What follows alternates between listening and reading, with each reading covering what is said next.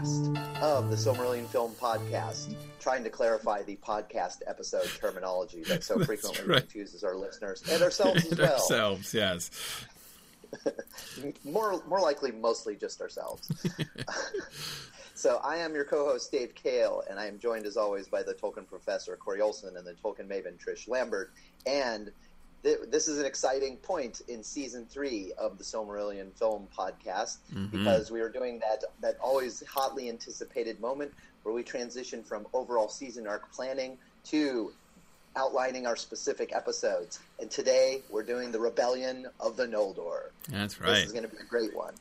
Um, although ominously, before we began recording, Corey, you hinted at um, some potential theoretical problems. So. Well, not problems exactly, but issues or, or that have arisen in thinking about episode the episode. So yeah, so well, there are some some kind of bigger issues I want to, I guess, sort of decisions that we need to make that are going to impact um, uh, things that we do for a while. I think. Uh, so anyway, we'll we'll come to that. We'll come to that soon. Um, but uh, it's going to be it's going to be fun. So, okay, welcome everybody. So, before we get going, two quick announcements because we have uh, uh, two fun things coming up that I want to make sure that you know about.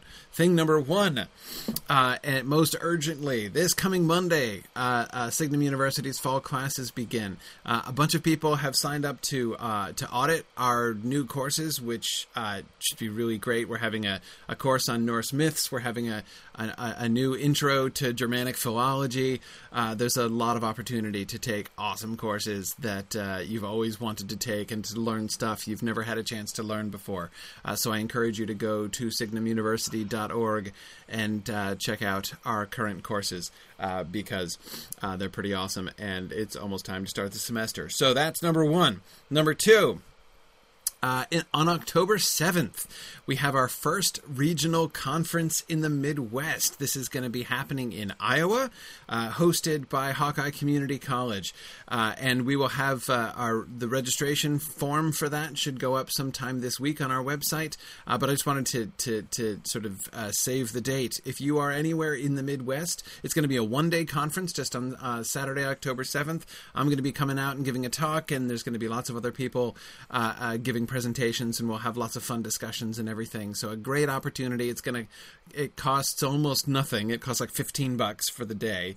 Um, so uh, it, it's to be you know enormous fun, uh, high high high value fun uh, for that fifteen dollars for that day.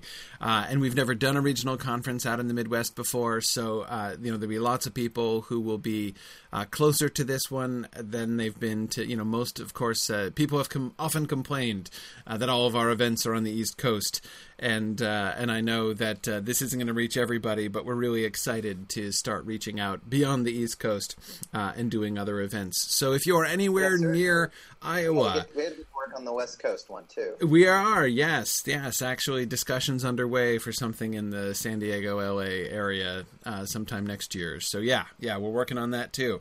And uh, I mean, I can. by then I'll be done with my PhD and I'll actually be able to help. There you go. There you go. Yeah. Uh, I would also hint that we are uh, we are working on uh, we are working on a Texas event. TexMoot is uh, is That's definitely going to be happening this coming winter, probably uh, January or maybe early February, probably January.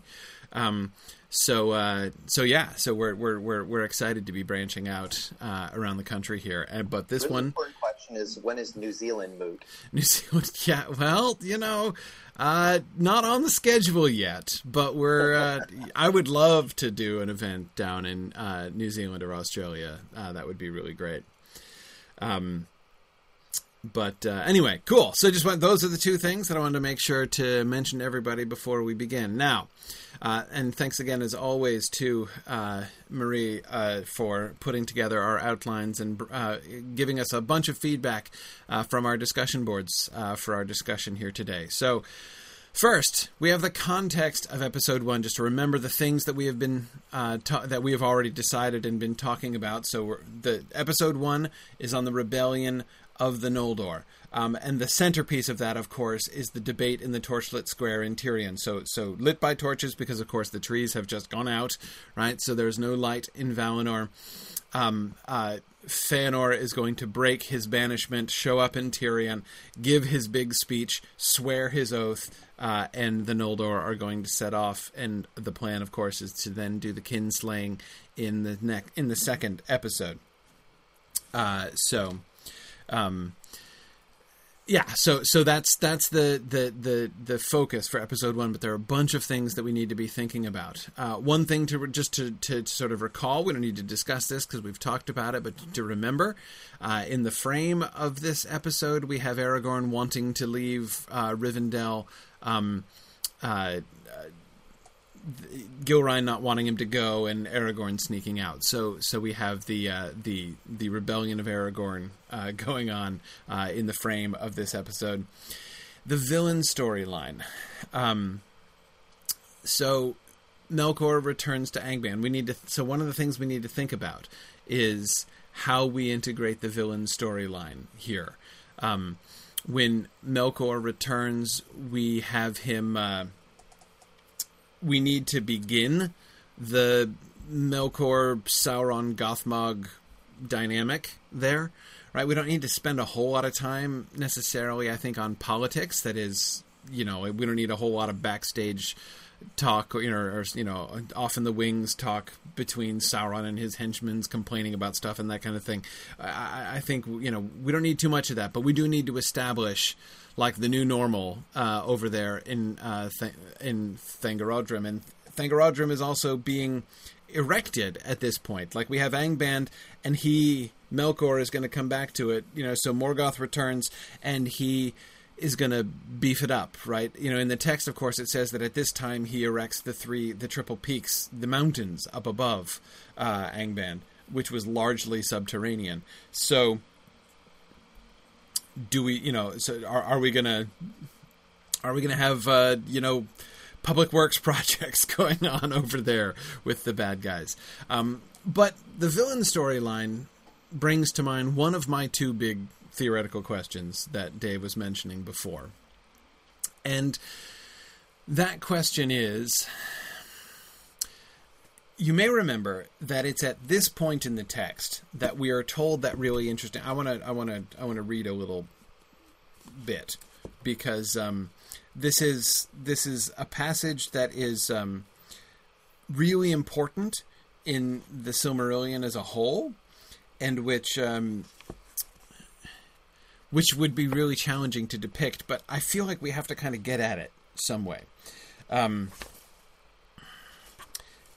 For now, more than in the days of Utumno, ere his pride was humbled, his hatred devoured him, and in the domination of his servants, and the inspiring of them with lust of evil, he spent his spirit. None the less, his majesty as one of the Valar long remained, though turned to terror, and before his face all save the mightiest sank into a dark pit of fear. The important sentence is how Morgoth's hatred devours him and how in the domination of his servants and inspiring of them with lust of evil he spent his spirit.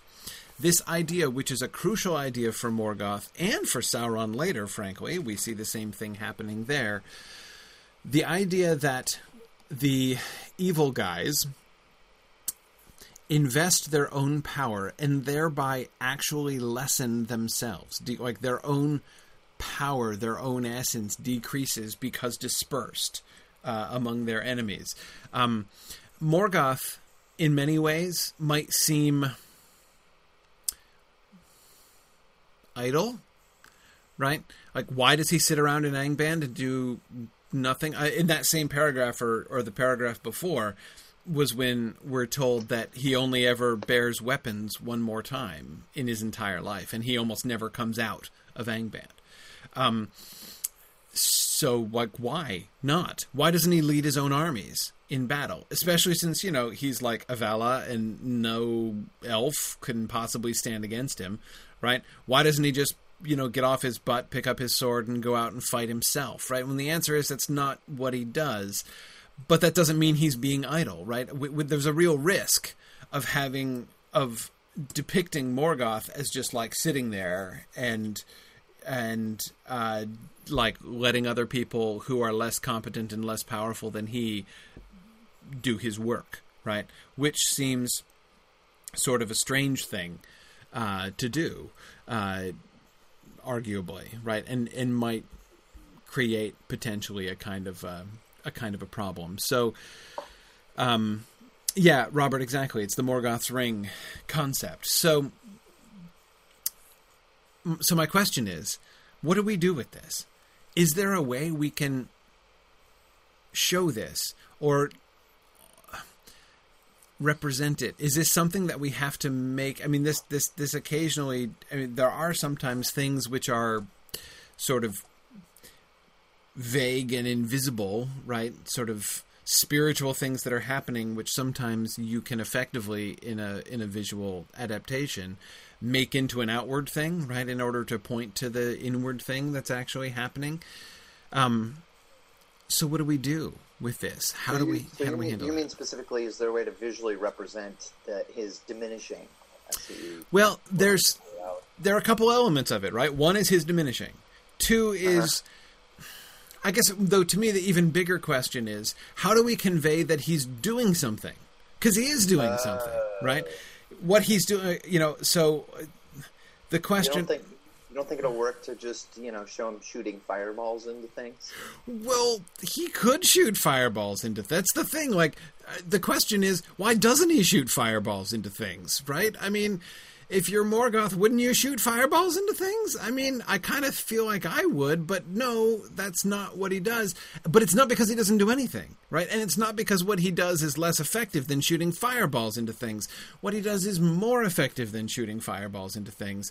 Um, but it's less easily represented on screen than shooting fireballs. Um, do you see what I mean? Yeah. So Robert says turning a beast into a monster.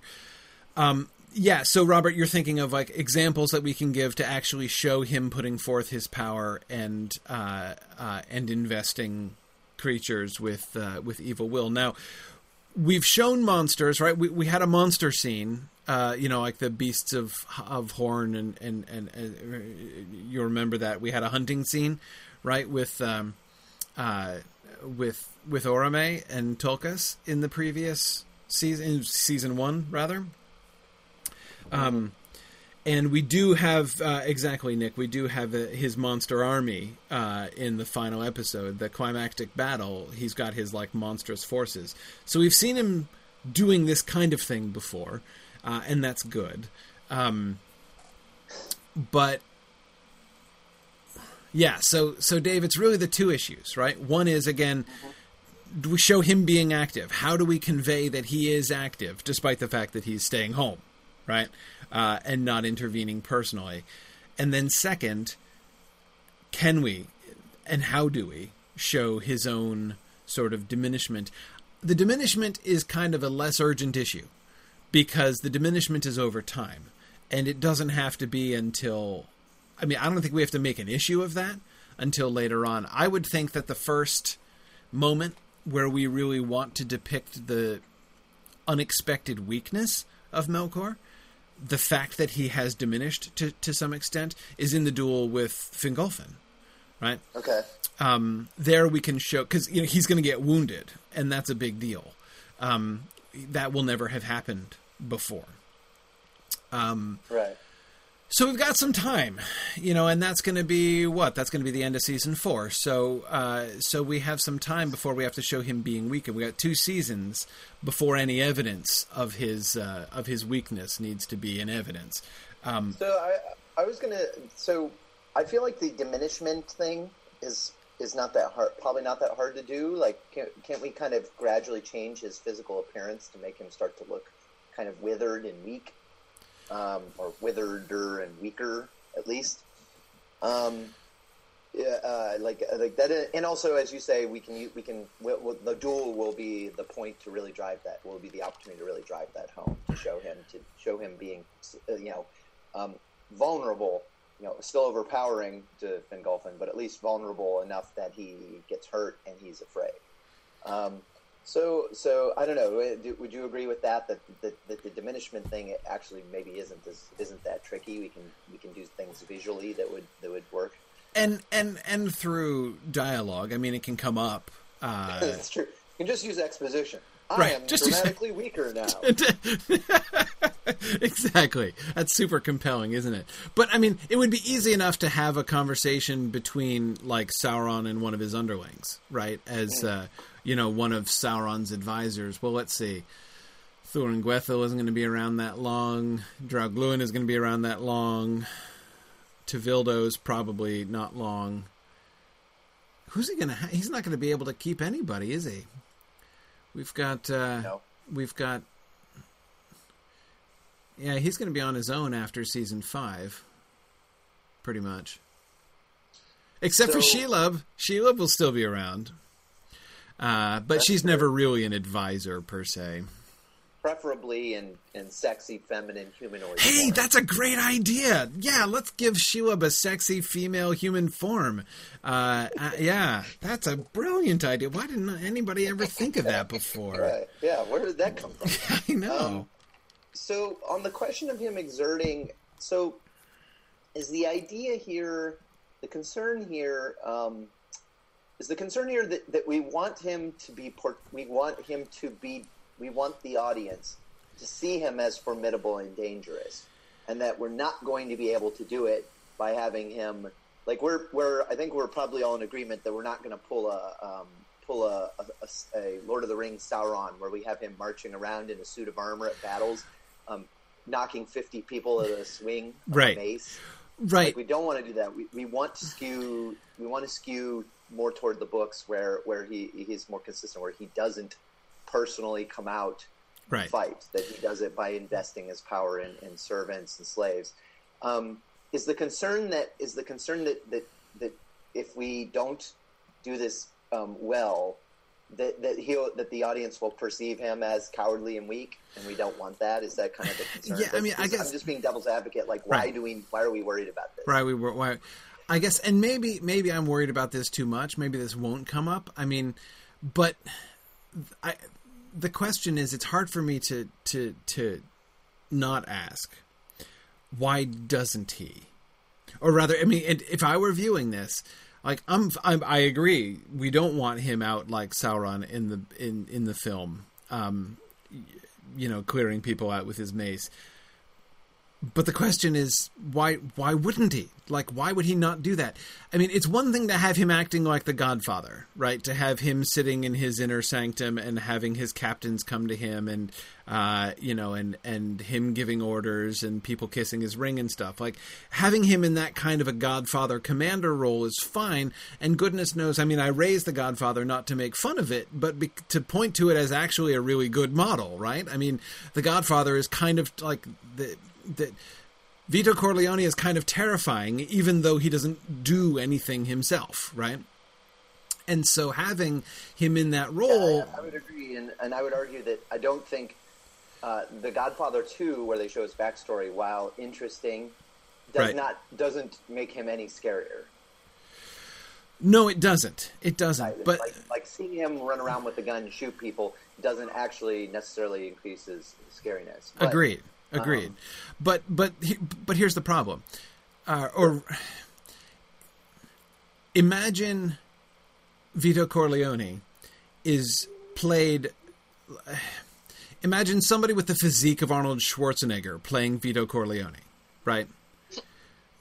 the question that would constantly be happening is like basically if he were literally the biggest, strongest, most formidable person in his entire world, right? In, in his entire, and yet all he did was sit in the back room and give orders. Like I'm not saying that that wouldn't still be scary, but it would be. It would be kind I of think it, it would be kind of like the gun on stage, you know? Like why doesn't he act especially if he's losing, right? Especially if his enemies are, are, are you know, his armies are, are flailing and he's still sitting there. The question is like, well, so why are you not doing anything other than giving orders? Like, um, and and and again, Tolkien has an answer to this. I'm not saying this is a problem uh, with with Tolkien's story. It's not. But the but because the answer is he is doing something. something, and he is doing something which is really more effective. If he were just out there personally swatting flies, like if he just picked up his his his his hammer and went out there and started pounding on people, he can only be in one place at once, right? Whereas you know his armies and his lieutenants and and his science experiments and everything else. Um, you know, much better to invest himself in armies and armies of orcs than to just personally go out and fight one on one with lots of people in a row, right? Um, so again, my point is not that there's a hole in the story. My my question is, how can we depict that to to, to, convey both that he has that kind of Godfather role, that he is the terrifying commander, that even all of the most horrible uh, members of the of, of the enemy armies are terrified of and submit to in fear. Fear again is the thing that in that paragraph Tolkien emphasizes that fear is the dominant motif of all of Angband. Everyone is terrified of Melkor. Um, but again, how do we show that he is doing something and not merely sitting idle when he could be out there um, uh, when he could be out there doing something? Do you see what i mean? Right.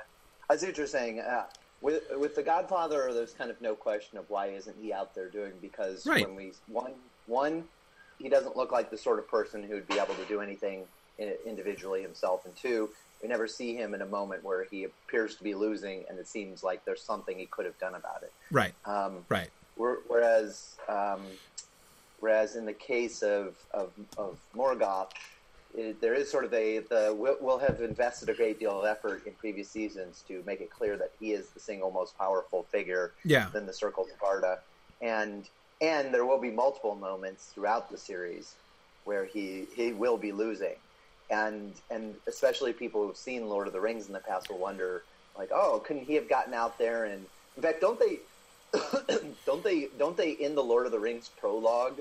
Isn't there even specifically exposition that states that the the men and the elves were winning until Sauron took the yes. field himself? Yes, yeah. and and and, yeah. and no one could possibly stand against him. Exactly. That's right. Exactly. Yeah.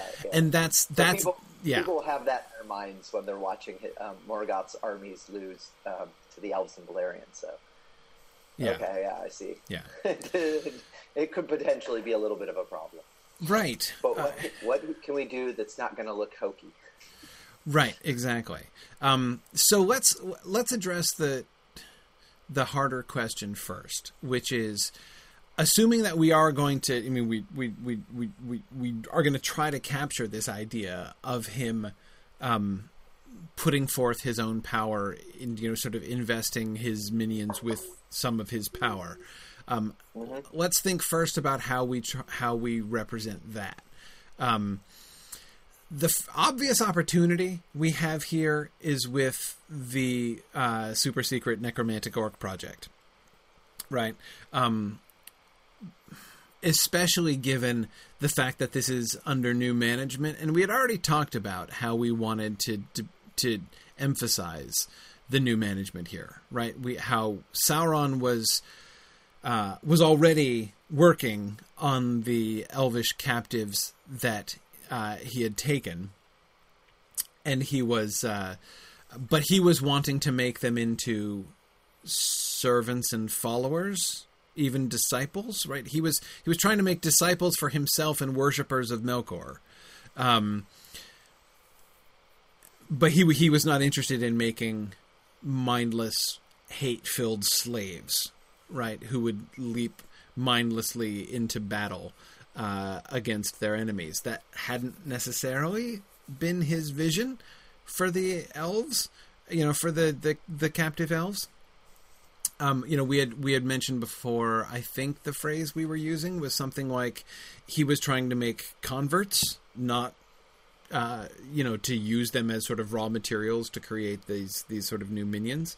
Um, the orcs, therefore, when he comes and takes over the orc project, and he twists them into orcs, that is, I mean, by the way, that is my understanding of how Tolkien saw that working. That uh, is, I mean, even if you go way back to the Book of Lost Tales days, when when uh, uh, m- when Morgoth is making the elves from scratch, um, hatred is still one of the one of the uh, prime ingredients. I mean, it's sort of the active ingredient in orcs, right? Is hatred. Um, and it's his own hatred, right? He is embodying his own hatred uh, in the orcs, and that is something that seems still to happen later on when they are uh, uh, when they are converted elves. And the only answer, it's not a fully satisfying answer, as Tolkien himself didn't find it fully satisfying. But the only answer to the question, which is so often, um, which is so often asked, um, namely, why do do orcs have free will? Right? What happens to the free will of orcs? The answer, which again, as, as I said, uh, neither Tolkien nor I thinks it's a fully satisfactory answer, but the answer to that question is it doesn't matter because if they do have free will, their will is overridden by the will first of Morgoth and then of Sauron. Um, so they are they are corrupted, they are dominated, they are um, they are driven to what they do. Um, now, again, that's not a fully satisfi- satisfactory answer, but nevertheless, that does seem to be the answer. That so, the orcs are the clearest instance of him putting out his uh, power, of his, his investing some of what he has in his minions to make them stronger. Um, so, so that's our that's kind of our first solution that we we have to we have to be very careful when putting the orc project on screen to really show sort of exactly how that's working and how he's pouring his power into those servants. Yeah, I would say so because of the the the, the we have two obvious the, the two most obvious opportunities we have for showing Melkor putting forth his spirit into his servants is the orcs and the dragons. Um, because Glaurung is not yet in uh, I mean at this point he's not even really begun the R&D stage with Glaurung the dragon. Um, in a sense, the monsters he's already created are kind of prototypes, right? Um, so we're going to need to be thinking about. Glaurung is really a season four question, right? Obviously, we're not going to bring Glaurung in here. Um, he's going to appear in season four because he's going to be um, one of the chief instruments of the uh, Battle of Sudden Flame, with which we're going to end season four. And uh, there's that moment when he comes out and gets chased back by Fingon and his archers, uh, which can be an epi- a, a, a uh, um, an event from earlier in season four. So uh, we can we can think about the actual development and rationale of, of Glaurung the dragon near the beginning of season four. But um, my point is that's just sort of another obvious example of uh, uh, or a, a, moment when we can depict him uh, him doing this kind of thing. Um, see, our season three opportunity is the orcs.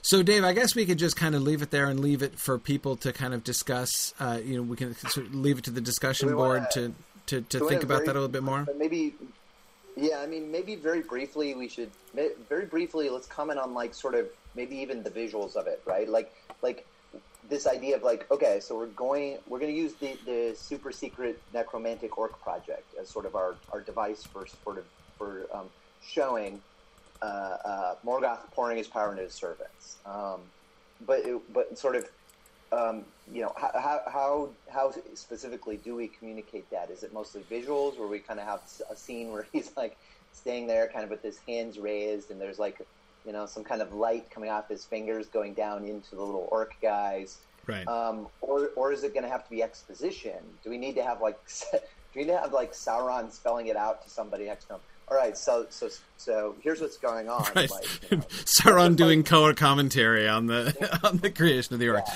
Well, it, it, it, it, wouldn't be it wouldn't be I that big of a deal to have Sauron complaining about it. You know, to to some to like Thuringwethil, right? Because his boss has come in and taken over his project and taken it in a completely different direction, right? So yeah, yeah. no, that's that is true. It would be. I'm just thinking we could show this this notion of um, you can show this notion of Morgoth pouring power or whatever into his slaves, but um, that, but but that doesn't quite communicate the strategic value of doing this. Like I feel I feel like that's a second point that, that right. maybe that's where that that might require some exposition. Someone actually explaining on screen like, and why is this a good idea? Why can't he? You know, why would he want to? Um, um, you know, why would he want to diminish himself, like Right. pour out his own power into another into other creatures?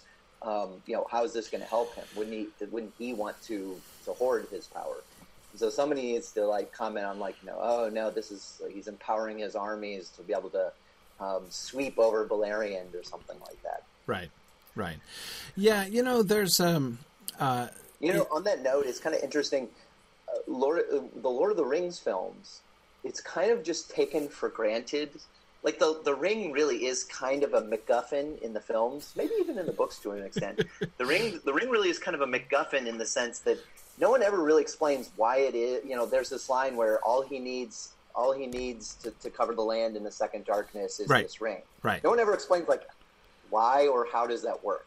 Right. Like Right. why is it that if Sauron gets this ring, he'll suddenly be able to spread chaos and darkness over the land? Um, and so maybe maybe we don't have to. Like I, I would say, I would definitely want to not over explain it, but um, but maybe some kind of some kind of if we can find some way to write not corny dialogue Yes. between a couple of his lieutenants discussing it, that that could be useful Yeah. and interesting. Or even as uh, Rickle is suggesting here, um, even uh, the idea of having somebody challenge him or question him. Um, you know, maybe we actually have a a, a, a, discussion amongst um, you know Sauron and Morgoth uh, and Gothmog at some point to to to sort of say like, hey, why aren't why are you like aren't you weakening yourself by doing this? That doesn't seem like a great idea. Or or even Gothmog asking sort of you know from his sort of thuggish perspective, why don't you come out into battle yourself and thump them? Right. Um, I could imagine Gothmog asking that question. Now if we everyone's had got to be terrified of him, so this conversation has to happen very carefully. But What if we had a a, a rebellious Balrog red shirt who makes, a, makes like a, a, a, a intemperate comment about this? Bob Rock. And, Bob Rock. yeah, right, and then what we see is, and then what we see is, um, we see uh, a, a a gaggle of empowered orcs take him down, which is something that was maybe previously previously believed to be impossible. Where that where so we get a visual illustration. of Why would you do this? And then we see something happen, and we're like, oh, okay, there you go. Like that, that, I feel like that would potentially be more effective than in, in dialogue or exposition. yeah, yeah. No, I see what you mean. I see what you mean. Yeah, I thought you were going to say that the Balrog in question uh, gets uh, uh, gets penalized by being locked up under mountains down in the south. Um, but um, maybe maybe he gets driven out by the orcs and then he flees there and hides. right, exactly. Um, well, the other thing I was thinking of here too is remember we had talked about the character of Boldog, uh, and uh, you know who is like the great super orc, uh, who is the, the the the leader of the orcs, um, and he might be an an opportunity as well. Um, if we show Morgoth basically making Boldog. I mean, he would be taking one of the elf prisoners in particular and not only twisting him into an orc, but promoting him into the like captain and general of the orcs. Um, and so a uh, you know a, a double or triple portion of the bit of his spirit that he puts into all of the orcs gets put into into Boldog, um, and that would. Uh, that would be later on. So, oh yeah, so Marie just uh, has kind of come in late. Hey, Marie, glad you could make it. Um, I'm not saying we do Boldog in this episode, Marie. I've started with uh, the, the theoretical question that thinking about the villain storyline uh, uh, uh, cre- generated. So we're thinking about the, the, the, the general question. Um, yeah, yeah. Um, so anyway, okay. Yeah, we can. Uh, we can keep thinking about this a little bit more. I just wanted to raise the issue because I think it's a super important issue for us to be thinking about. It was on my mind not only as I was thinking about the villain storyline, but as I was reading the section on the flight of the Noldor, eh, rereading the flight of the Noldor chapter for today, and of course this that that paragraph that I read earlier is uh, is in there, uh, and so it was making me think of it um, uh, even more. But um, anyway, okay, all right, so. Uh, let's get to the second theoretical question raised by the one little last final tag that Marie put at the bottom of this slide, which is uh, uh, no Valar or Teleri in this episode. Interesting question. Okay, so the, this is my biggest question um, in the sense of having most overarching implications. How much do we want to leave the Valar behind now that it's come to to the point, right? And we're actually thinking about we're actually thinking about we've talked about this before, right? How the Valar are going to be of central importance in in uh, season one and two, and then they're going to kind of fade away. As of course, there's very little reference through most of the Silmarillion and almost all of the Lord of the Rings, um, you know, very little reference to the Valar and what the Valar are up to. You know, we don't get very much. Meanwhile, back in Valinor, stuff going on. Do we want to? Let me put it this way: maybe. I just want to throw out the possibility.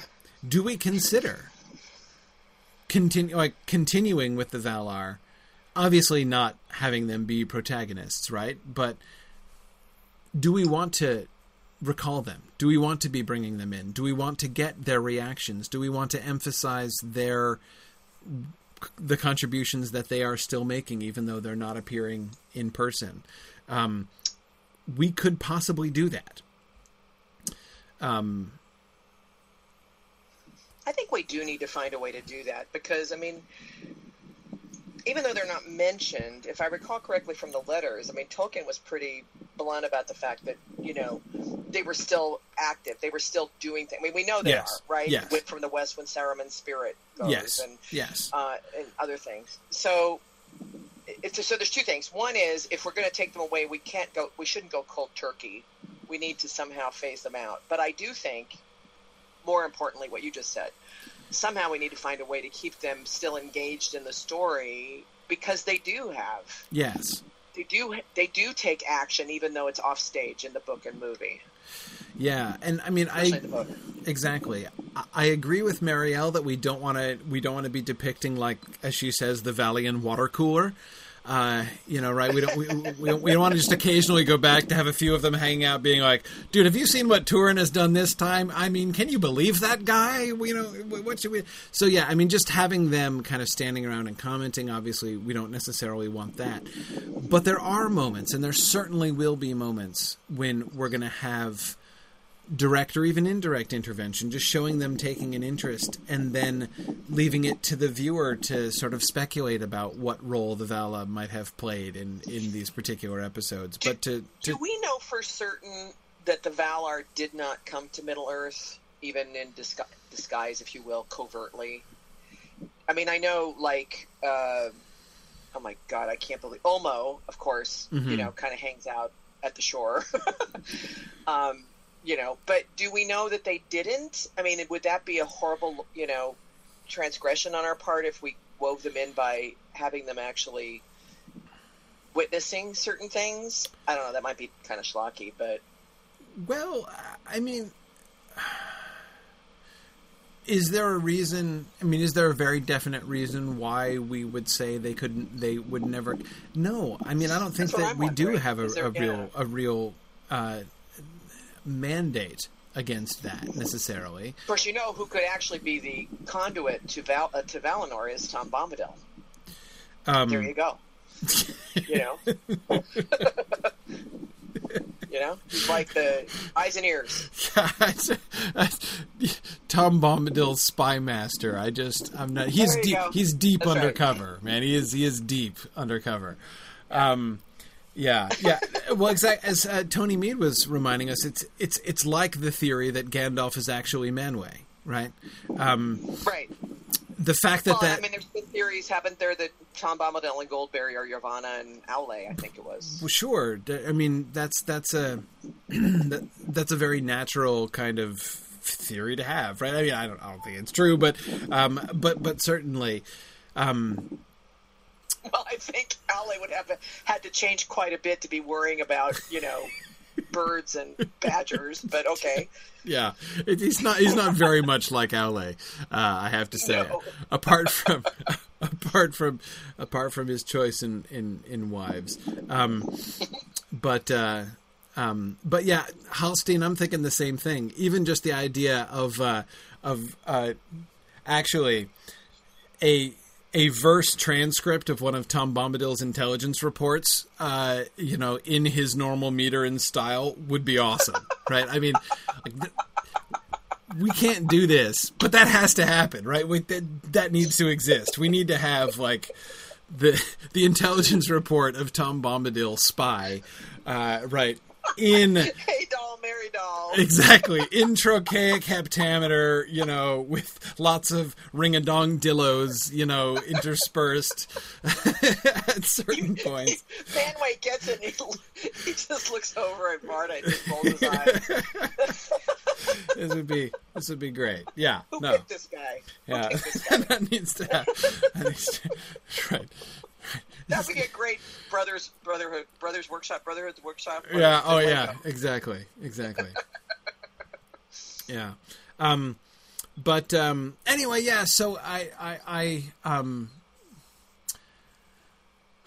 we can, in a sense, season three gives us an opportunity to break in gently to this question because it's very clear like the Valar have to be involved in season 3 like there's no question about that. We are told even when they are doing nothing we are told that they are deliberately they have deliberately chosen to do nothing right? So the actions of the Valar um, they're involved literally from the beginning to the end of this season. Um, they're involved in choosing to let Feanor do his thing though they they send the herald to banish Feanor. Then we've got the don't stop them from leaving, but uh, uh, uh, but um, what's her name? Um, uh, uh, Uinen. See, this is again a, a problem with studying the book of the history of Middle Earth too closely. I was like, Owen, no, what's her name? Uinen, yes. Um, but um, uh, so you know, and, and her going ahead and like creating the storm and wrecking the ships anyway. We've got then, of course, the debate, the council that that uh, you know their actual discussion, which we get the uh, uh, the and yet remain evil conversation. We get, of course, Mandos going to deliver the doom of the Noldor, and then even at the very end of the uh, of the season, when uh, um, you know Manwe needs to be hearing this supplicate. I mean, I know we're not going to get the rescue of Maedhros in this at the end of the of this season, but still, remember the the prayer that Finwe that Fingon rather offers up to Manwe, uh, and the, the the the eagle that's sent to him. So again, Manwe's paying attention, right? And and we we know that Manwe's paying attention. So, um, I think we certainly have the Valar we're going to have them in the background, but we'll have an opportunity in season three to kind of play with this a little bit, um, interspersing conversation uh, f- among the Valar. Um, and frankly, I think this needs to happen in episode one. Um, the question of, or you know, maybe we could push it off till the beginning of episode two, but that decision, you know, Manwe's choice to not intervene right to uh, uh, to to allow the Noldor to make their own choice and leave, despite the fact that many of the of the Valar are really upset with them and feel aggrieved at what Feanor is saying. They're all they all it's like they they all can hear what Feanor says. I mean, they object to the words that he uses. It's it's nothing that goes on in Tirion is secret from the Valar, apparently. Um, but um, anyway, so it's uh um whether we work it into episode one as i say or start episode two with it the fact that the Valar know what's going on and the dis- the the debate that they have about how they should respond um, or not respond to those events we we need to do that. I mean, I think that that absolutely has to happen. We don't necessarily have to depict it all on st- on screen, but we should think about it.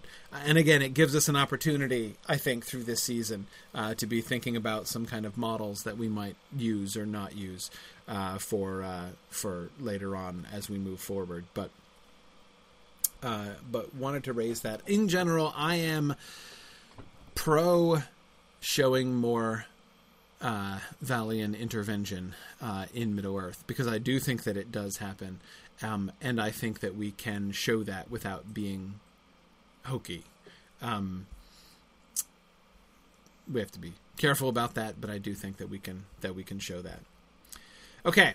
Um, well, with that in mind, Maria, I'm sure. Uh, personally, yes, I go was going ahead. say, I personally, I think, uh, I think uh, showing the valor intervening is an excellent opportunity for like a for like a, a, a musical number in every episode, uh, where, where Ulmo is is uh, you know, playing some song for the elves.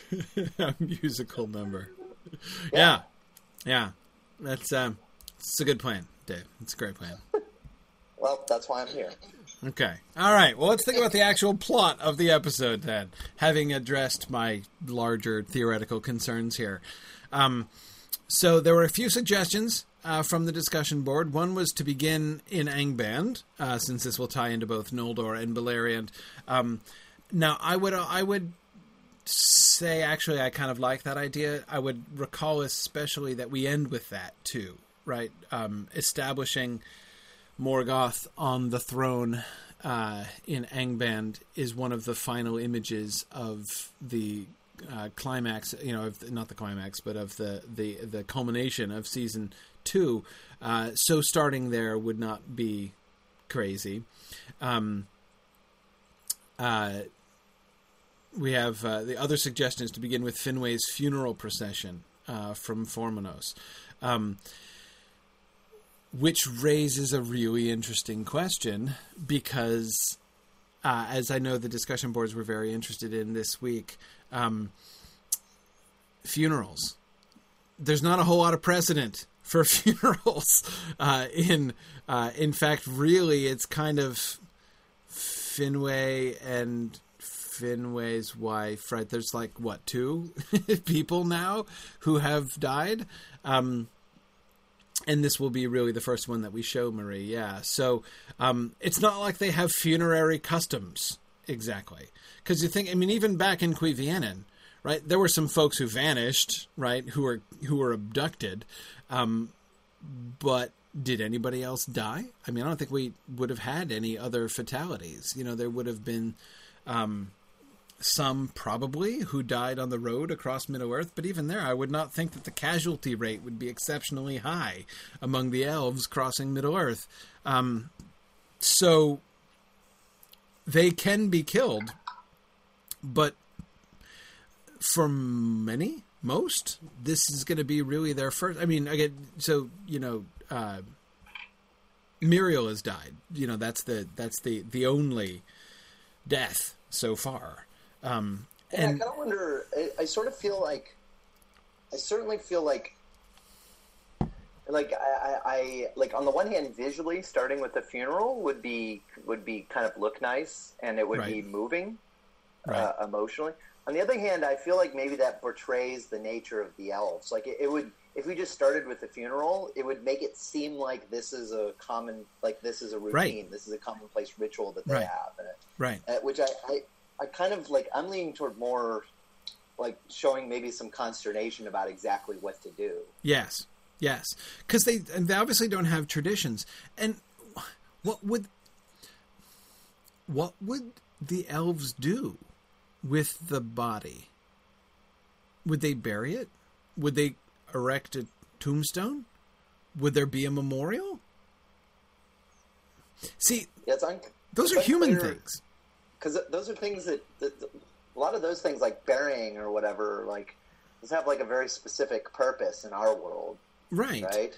Well and yeah like they even have a notion of decay? Do you do dead bodies decay in um, across the sea?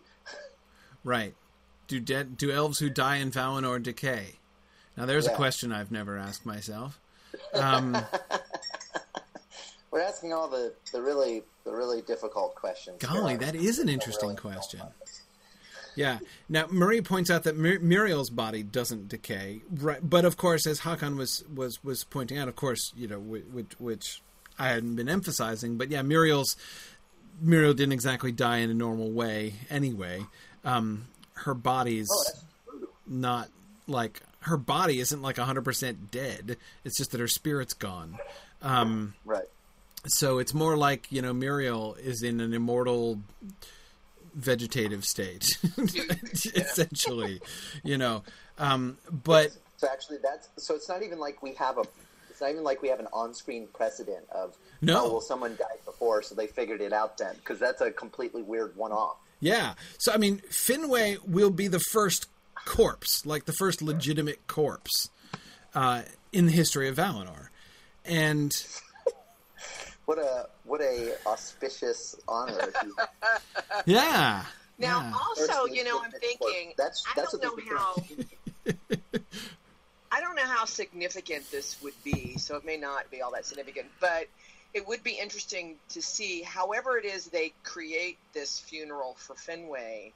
It's it's something that the Noldor take with them to Middle Earth, and it then gets passed to other elf cultures. So even in season, tw- even when we're in like the Third Age, during the Wars with Sauron, we still see whatever this funeral. Right. Right. Yeah, no, that's that's be. why this is a big deal, right? Because it's Yeah. this is the first elf corpse, but this is not the last elf corpse, No, right? by no- by no shot, yeah. means.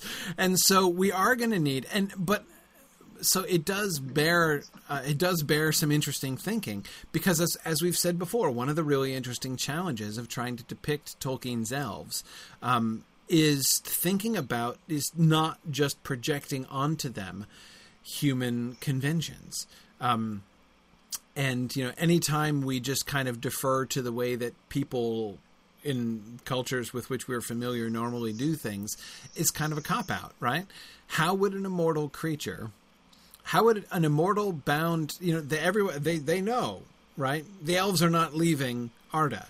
Um, Finwe's spirit has not left Arda, even though you know he has gone to Mandos, and they won't see him for a long time. He's not gone and more importantly, like his body. I'm inclined to think, and tell me what you guys think about this, but I'm inclined to think that the elves would kind of care less about the body than humans do. Don't you think? Because I mean, the Hroa, like, how important is that, right?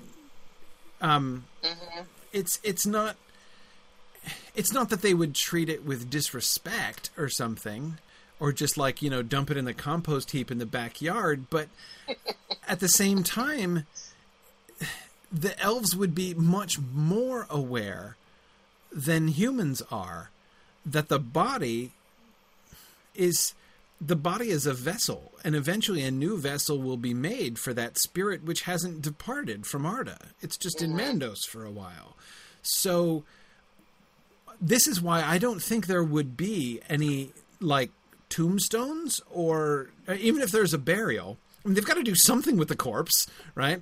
Uh, but if, even if there's a burial or something, there would not be like a monument because a Or they do monument a pyre. Maybe they would burn the they bur- would they burn the body? I don't know. They uh, here's a quick question: Are they cognizant of the fact that they could go down to the halls of Mandos and just say hello to a dead elf? Are there visiting hours? And I don't think there are visiting hours in Mandos. I think we talked about that, didn't we? We earlier on we said no, there wouldn't be. There'd be like a separation of spirit Yeah, from yeah, yeah. corporeal. yeah, that's Yeah. true. Um, but How are about they? if Ulmo takes him? How about if Ulmo takes him and it's just a mysterious thing? I mean, it's like, you know, I mean, Are- the are they- implication being he's going to be have a sea burial. Are they aware of the fact that the dead elves are going down into the halls of Mandos? Well, that's a great question, and Tony Mead was just asking that same question. How do they know? Um, would the Valar tell them, and when did the Valar tell them? And goodness knows, they've no one's been told on screen yet, so our viewers aren't going to know. Um, So, so that's a good point. But I do like. I now feel like, in thinking about it, I feel I feel a pretty strong conviction that they would know that they do know somehow. However, however we choose to to handle that on screen, I feel like they should know and do know, ju- just for the just because of the simple fact that they draw a direct comparison with the men. Like the fact that the fact that it's such a such a contentious point with men.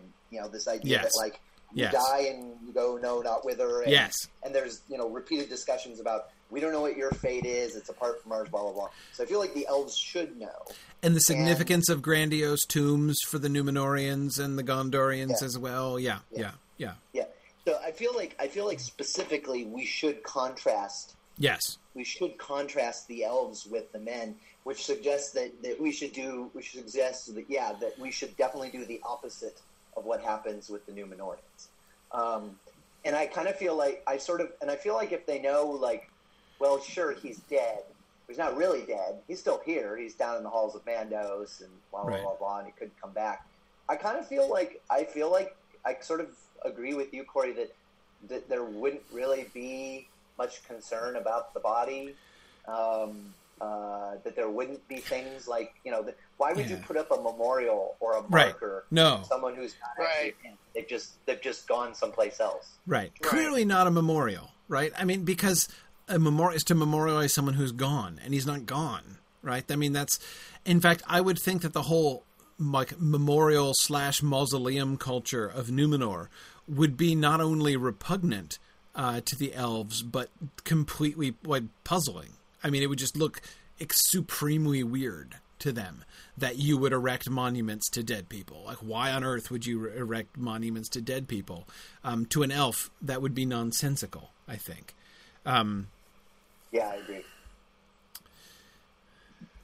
Okay. And now Nick reminds us that we did have a little bit of a conversation uh, when Miriel died about Mando saying that she's not coming back. And I agree, Nick. But my problem, Nick, is that Miriel is such a weird case. I mean, for, she she's not like the prototype of elvish death. Um, and having, of course, having that happen with her first creates the possibility that in our viewers' mind she becomes the prototype of elvish death, and they think that all the elves are off there and in, in their bodies are in an eternal vegetative state in Lorien, uh, which is not the case. Um,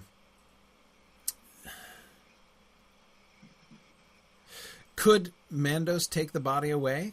I mean, we could just put some mystery over it, like they don't know what happens to the body. But it's not like Mandos is going to come to, or you know, Mandos or his servants are going to come trucking all the way to the battlefields of Middle Earth to haul off the bodies. So we still have to have the elves dispose of the bodies in some way or other, eventually.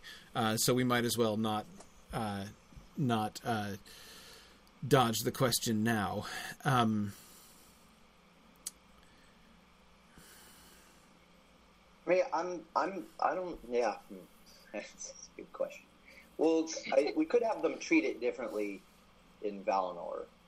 Like, I, I could kind of see how, how, how um, the Valar might, might not want to just, you know, like it might seem kind of weird to just leave, the, leave, um, anybody's dead body lying around for all to see.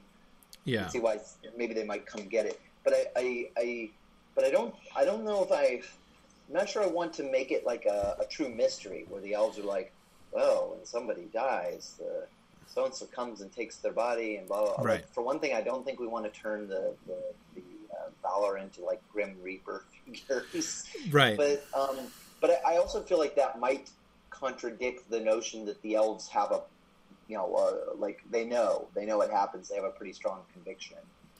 Um, Remember, we do get funeral. Well, how much we- of the episode? Oh, sorry. Go ahead. I was going to say we do get funeral mounds. Um, uh, Fingolfin and um, Finrod both are buried in mounds. Um, Well, maybe something different. Maybe they handle it differently in Middle Earth versus Valinor. right. It could be, but but then what do we do with them in Valinor?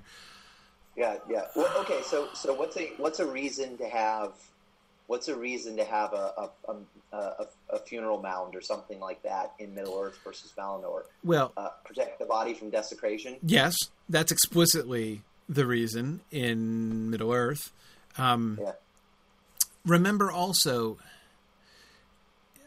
in the case of Finrod, right? How the burial of his body on the island um, basically cleanses it, right? That was his stronghold, which Sauron had taken uh, and made foul, right? And the island is sort of cleansed by his uh, his sort of barrow at the top.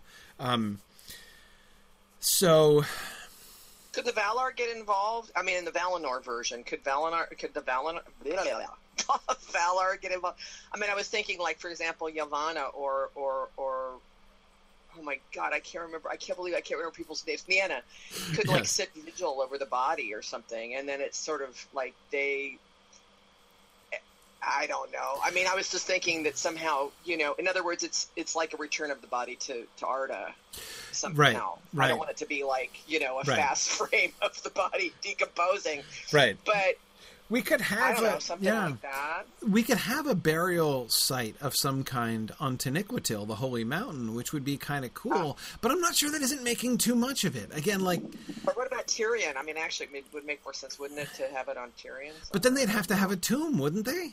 I mean, wouldn't they have to hmm. build something hmm. then?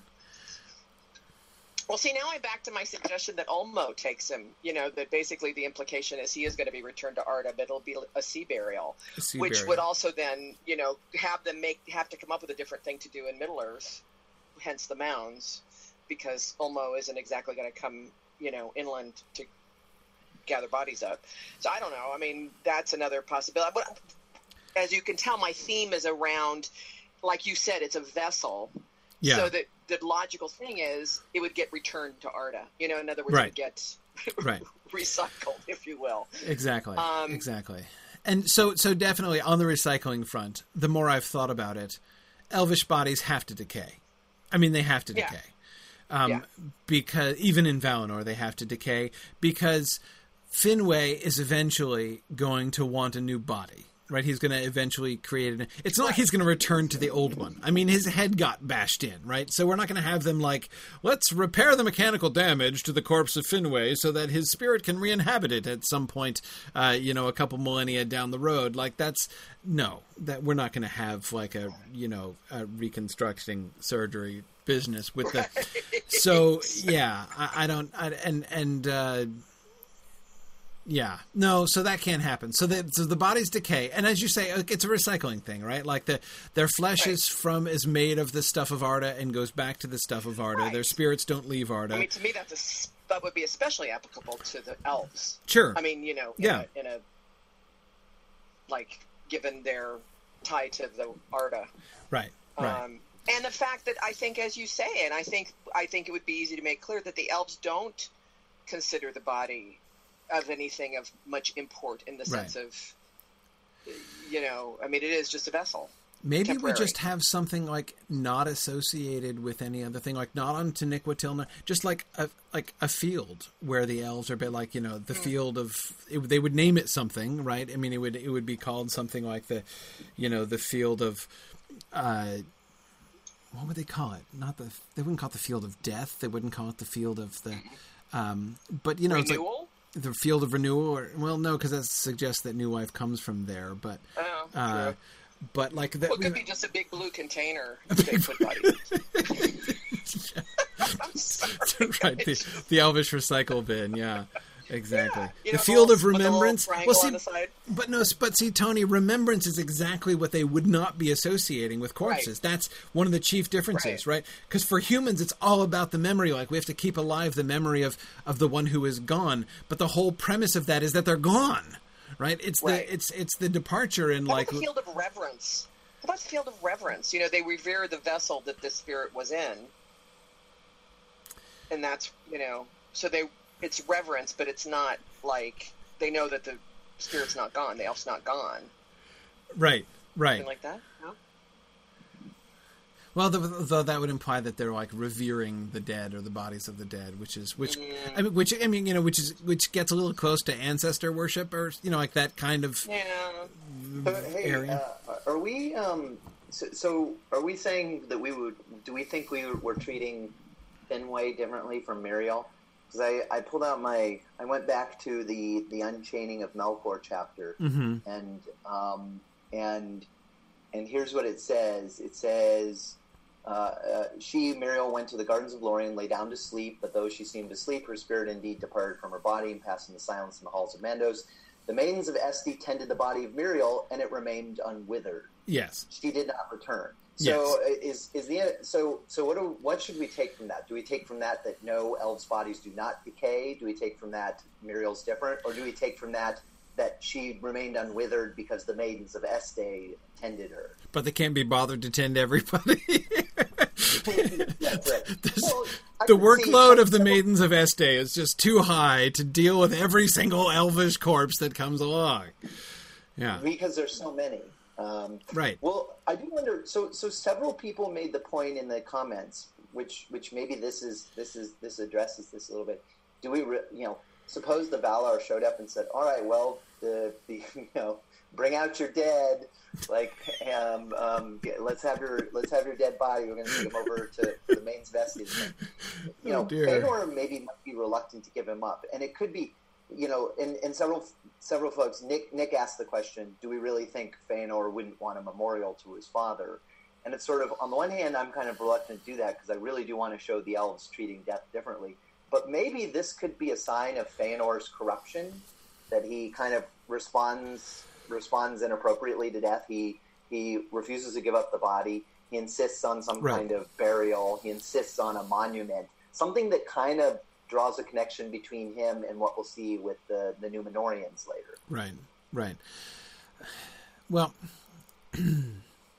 I agree that there should be issues. We know he has Valar issues, right? And so the idea of the and this was something somebody I forget who it was had mentioned um, a while ago. Uh, which is that if the Valar did want to come in and if you know if the Valar have some role in the uh, the funerary customs of elves, Fëanor is going to object, right? I mean, we know that Fëanor is whatever is the ultimate fate of the corpse of Finwë. Fëanor is going to personally oversee it, right? I mean, there's no question about that. Um, and he is probably going to take umbrage if uh, the Valar come in and be like, "Hey, we're going to dispose of the body of your father." I don't think he's going to have any of that. Um, so we have to make the decision if we want the the burial of Finwë to be suggesting essentially kind of normal elvish practice or setting a precedent for what will become normal elvish practice, then we can't have Fëanor get weird about it or get too weird about it.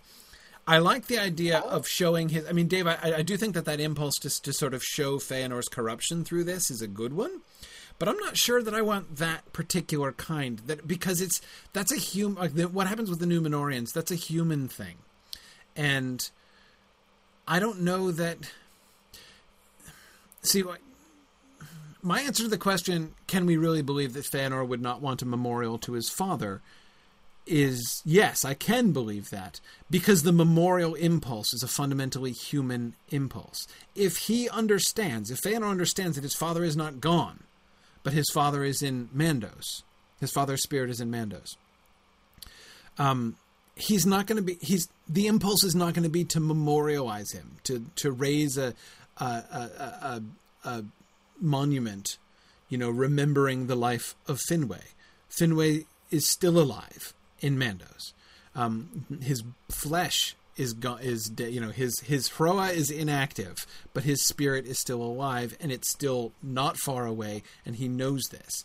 Um, he is separated from it. If anything, what I can see is that grievance. I could see him getting ticked off at Mandos and being like, "Hey, I want to see Dad," and Mandos being like, "No, you can't do that," and him being like.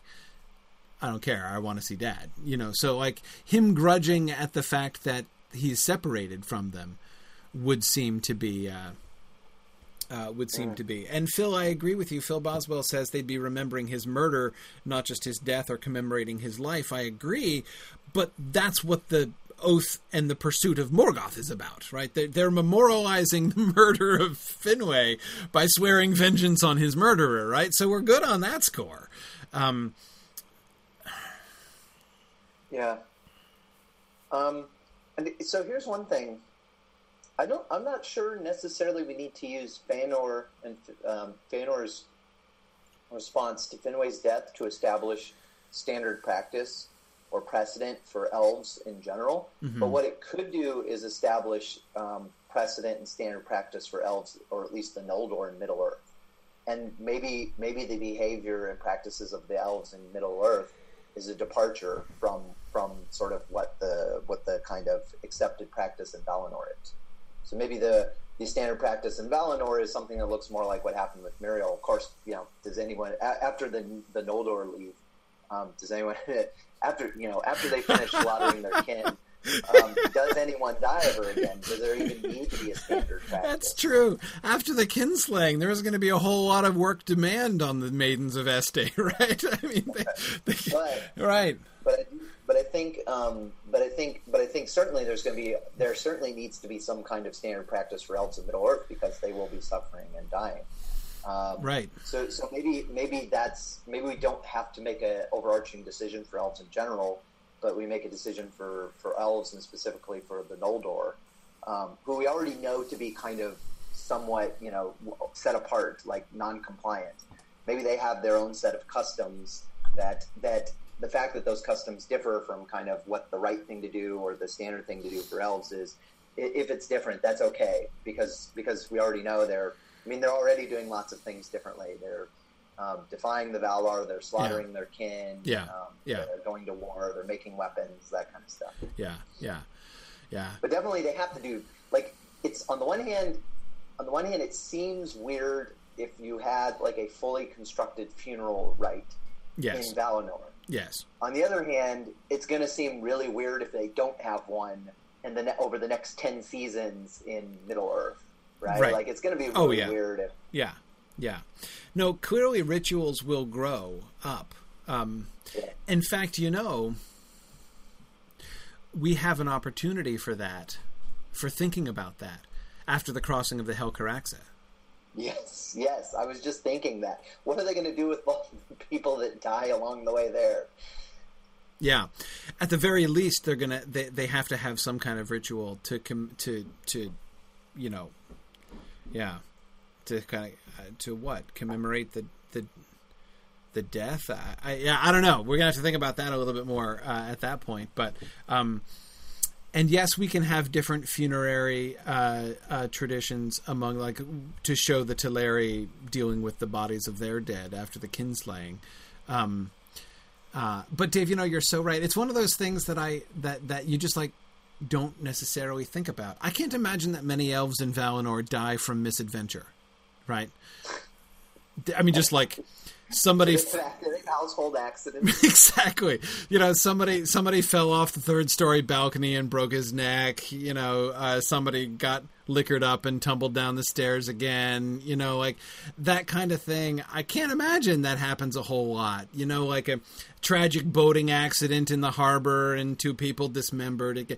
Uh, you know, I can't imagine that that's a major issue in Valinor, right? So you're right. I mean, I I don't think I'd ever thought about that fact, but you're completely right it seems totally plausible to imagine that the kinslaying represents like the entire corpse count. When we talk about how are elves buried in Valinor, the answer is they're not. Right? The total corpse count in Valinor is the victims of the kinslaying plus Finwë. Right? I mean, is there a reason to think it's more than that? no. so yeah, I, I, I uh, there's not even a the, so the we don't even need a Valinorian ritual because there wouldn't be one. There would be a response to the kinslaying, right? Um, and there would, and just as there's a response here to Finwë's death, but um, but it wouldn't even be like it's not even a precedent for anything, right? Because there wouldn't be any other instances again other than the major event of the kinslaying. Um, yeah. I mean, I guess it's conceivable, but yeah, I just really would not think that a lot of elves in Valinor would die of like traffic accidents and you know uh, uh, eating bad shellfish or something like that, right? I mean, it's just that can't be. Um, Yeah.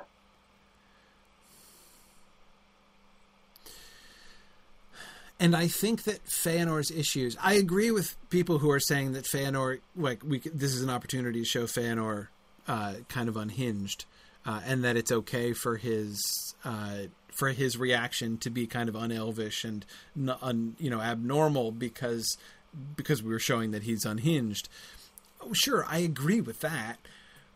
But again, it's like unhinged in what way? I think that Feanor's unhingedness shows itself in like monomaniacal, uh, you know, oaths of vengeance. Essentially, like the, he is going to show how we would. I, my my my my my vote for Feanor's being imbalanced in the general sort of funerary arrangements of his father would be to show him.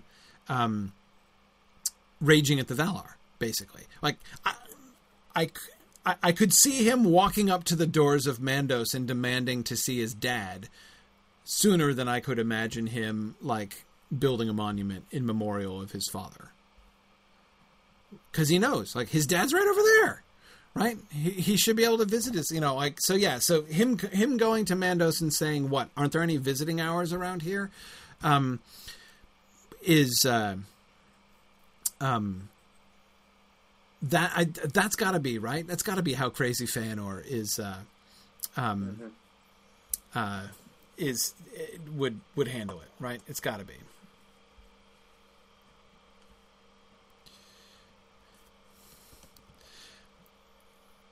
Well, I think with Finwë, in particular, it's made easier by the fact that Míriel's body is still around, and we know where it is. Right, it's in Lorien. So, in some sense, him being brought, so his body should be brought to Lorien, right? Even Feanor would want to bring his body to Lorien and lay it next to the body of his mother, wouldn't he? Isn't that what Feanor yeah. would want to do? Yeah, you would think so. Oh, yeah, definitely. Yeah. I mean, even and and and then we have, and I love the idea of Indis's final attempt to reach out to Feanor, and that would be the moment, right? Um, and of course, Feanor is going to be unreceptive to Indis's uh, advances of kindness. Um,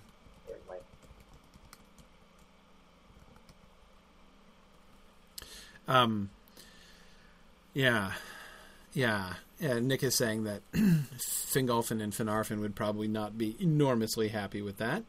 Um, hey, is there any chance, just just tossing this out there, is there any chance that the elves of Middle Earth learn funeral rites from men? Or that, or that, that their interactions with men, that uh, you know, they observe these. I mean, I don't. I'm not. This seems weird because a yeah. lot of elves yeah. are going to die before men ever show up. Right. But like, but like when you kind of when you start digging through when you start digging through the Silmarillion, kind of looking like looking like I'm I'm I'm I'm I won't explain where I got this from, but I'm looking at an electronic version of the Silmarillion, and I'm kind of just skimming through yeah. and looking for uh, identifying locations where I know people died, and I recall them being buried in some way. Right. And a lot of them occur in stories that uh, uh, involving men. There's Finduilas right. who gets buried. Yeah. Um, during her, you know, she's not buried by Turin, but she's buried buried by men. Yeah, men have, men yeah. been around for a while.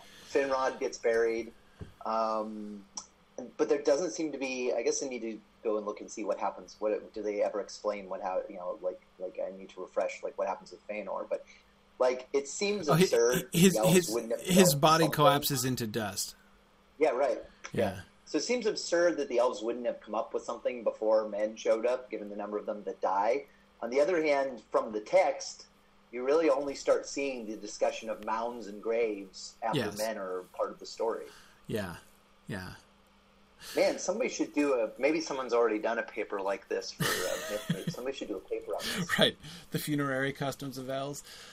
Um, mm-hmm. Well, I think we have to think about this in the um, at the crossing of the Helcaraxa, right? I mean, we do talk about elf burials in Middle Earth. There's there's our first one, right? Um, yep. The you know the burial slash commemoration of those who died crossing the Helcaraxa. Um, but uh, yeah, yeah, um, yeah. Um, Phil uh, points out that uh, someone suggested earlier that burying the bodies was to protect them from being despoiled. Right. Um, uh, so that makes sense, even independent, I agree, of sort of mannish customs in that direction. Though um, I do like the idea. I mean, it is interesting to think would the elves who interacted with men, would their ideas of what is the proper thing to do with the dead have been influenced in some way uh, by human traditions? Um, especially, especially, especially like, I mean, it's one thing to have kind of a societal set of rights, you know, that, right. within like a within say Nargothrond, um, uh, but but but a lot of a lot of the instances where we see um, note where the elves getting buried um, or, or monuments are being erected right. are kind of one-off in the field things, where it's Right. sort of like, you know, like this guy died along our adventure, and we don't really have time to haul him back to the whatever kingdom because we're on our way to do whatever. Right. And it's sort of that, that's a circumstance where like expediency, it sort of makes like it sort of makes sense. That, of course, again, you know. I say this as a person living in the as a, a human living in our world. Right. It makes sense that they would do something. It would seem weird and callous if they just were like, "Well, that guy's dead. Leave him there. Let's keep going." Wait a second, you're right though. Hang on a second. We do have a piece of testimony about this. Yes, yes, we do. From Shagrat. Remember when Shagrat and Gorbag find the body of Frodo sitting in the pass? Shagrat calls that, quote, a regular elvish trick, unquote.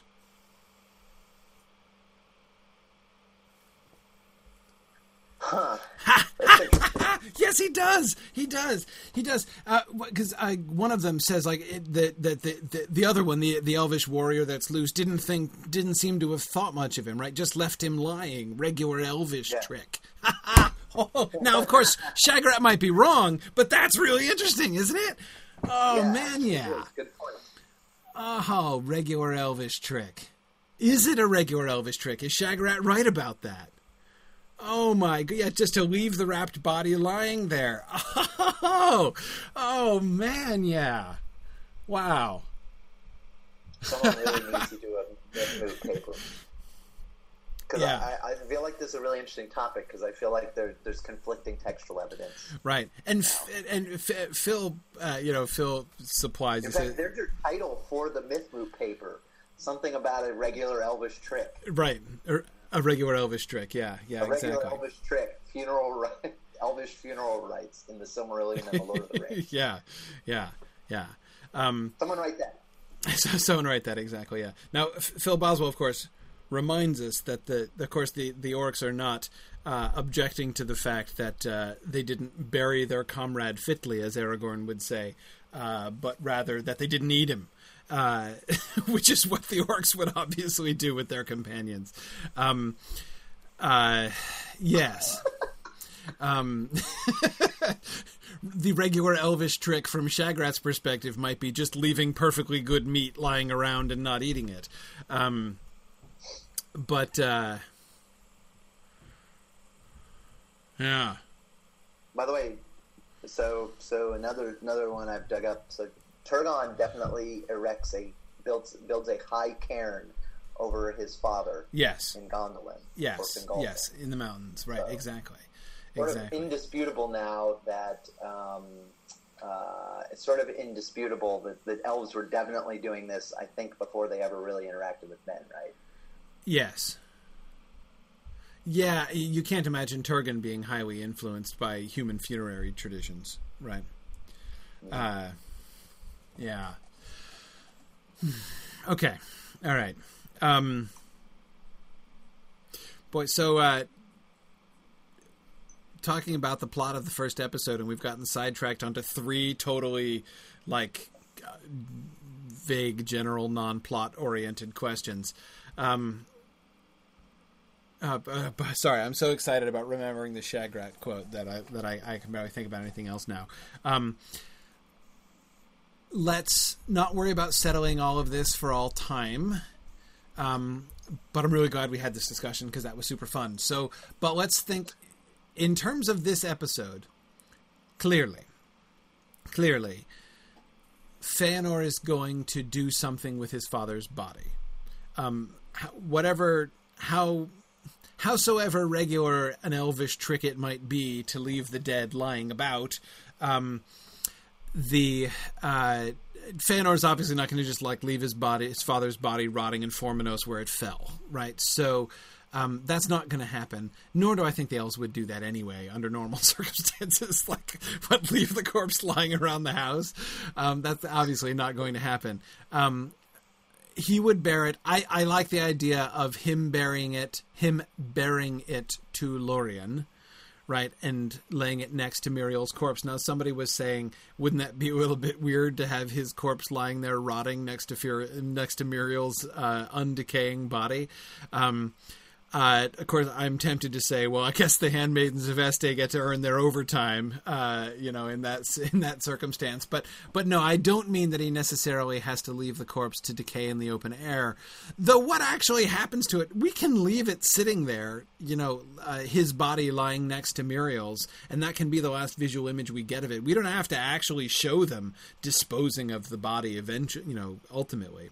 Um, you know he could just his body could be lying there covered in a sheet uh, next to next to Míriel's body, um, and then we have uh, you know Feanor and uh, Indis and Fingolfin and Finarfin there you know at the uh, site right? You know there with the two bodies uh, and they can you know would all of the elves show up? You know, would there be a ceremony? Would there be a, a gathering? I'm not sure there would necessarily be a gathering. Um, I could see it just kind of being a family thing. But um, I certainly don't think we necessarily need to have a general conclave here. Um, in fact, I think we shouldn't have a general conclave because we want to save the general conclave for later on when Feanor summons them all for his speech. Um, if we have a general funeral and then the speech, I would not want the speech to happen at the funeral, certainly. Uh, and if we don't have it at the funeral, especially if it's if, if the funeral's over in Lorien, if we don't have it happen at the funeral, then we have to have this like whole throng of the Noldor following Feanor around all day long, and that that just seems silly. So I say we have. Um, he brings Feanor brings his father's body back to uh, uh, Lorien right? And Finarfin and Fingolfin and and Indis show up. Maybe they even show up late because Feanor didn't even like invite them or something. But they they having heard that he's going, maybe Nerdanel can tip them off and and they show that he's taking his father's body, uh, and they show up and and they sort of encounter him there. But it's not really a funeral right? Because there wouldn't be a custom. There wouldn't be a let's all gather around and show our respects to the body of the dead. That's not something that they would do. So it's just a he's bringing his father's body to rest next to his mother, and they show up. Um, uh, Indis and her sons show up and have a moment with Feanor over the bodies of Míriel and uh, and Finwë. That I think would work dramatically and gives us an opportunity. Maybe Nerdanel is there as well. Maybe she shows up with them, um, and uh, um, you know that gives us a moment to have some family di- to hash out some family dynamics in private prior to the you know to set up some of the things that are going to be happening at the at the big talk later on. Um, Zach asks, "Would Feanor's sons be present?" Great question. I say no because if we bring in Feanor's sons, then we get, we'll end up getting everybody. I mean, we'll have to bring in all Fin. You know, would we then bring in Fingolfin and, and nah? I'd say just the just the just the second generation elves. So just uh, Indis. The, the scene can just be between Indis, Feanor, Fingolfin, and Finarfin, and possibly Nerdanel. Um, that's what I would think in that scene. Yes, keep it a small, intimate character moment. Yeah, exactly. Okay. Good. All right. Well, we're just trucking through our slides here, so that's great. Um, uh, so I, I, I ask questions about Nerdanel here, uh, and you know, is she going to speak against Feanor at the uh, at the big uh, debate? And their their answer was no. The consensus: she will not speak during the public debate, but her body language will make her disagreement quite clear. Also, she could potentially leave when the oath happens. I kind of like that. Um, the one thing I don't like about that is to have Nerdanel never say anything again and walk off stage and we and and we never hear from her ever again would be hard given um I mean it would be a dramatic exit, right? You know, for her just to be standing there and for her to be kind of walking out. Um she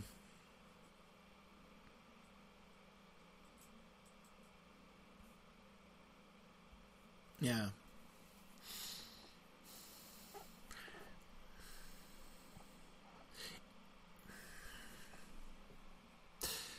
Here's what I'm struggling with. What I'm struggling with is what does it mean? What her rejection of Feanor? What role does it play? not politically, because she doesn't have to. It's okay for her not to have a political role. She doesn't have to be one of the spokespersons to represent a point of view of the Noldor as a whole. It's okay if she doesn't do that. But the estrangement from Nerdanel has to be a crucial moment in Feanor's character development, right? Um,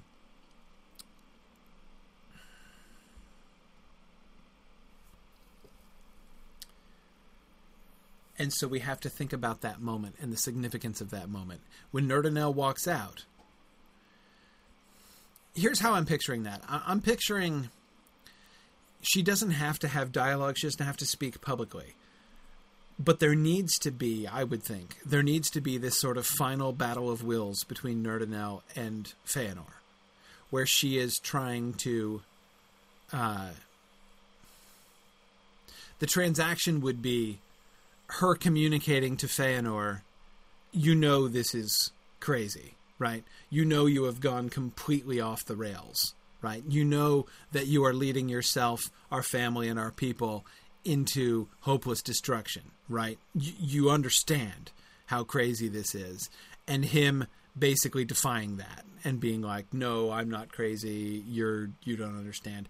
I'm not saying any of this stuff has to happen in words. But that transaction needs to happen. Her role has been to counterbalance him. Her role has been the only one whose counsel he would take or really listen to. Um, we don't. I. It would be kind of interesting to have that happen non-verbally, but it has to happen. Like we can't just have her like walking off and nobody notices, right? I mean, that moment when they are estranged forever, this is closing down.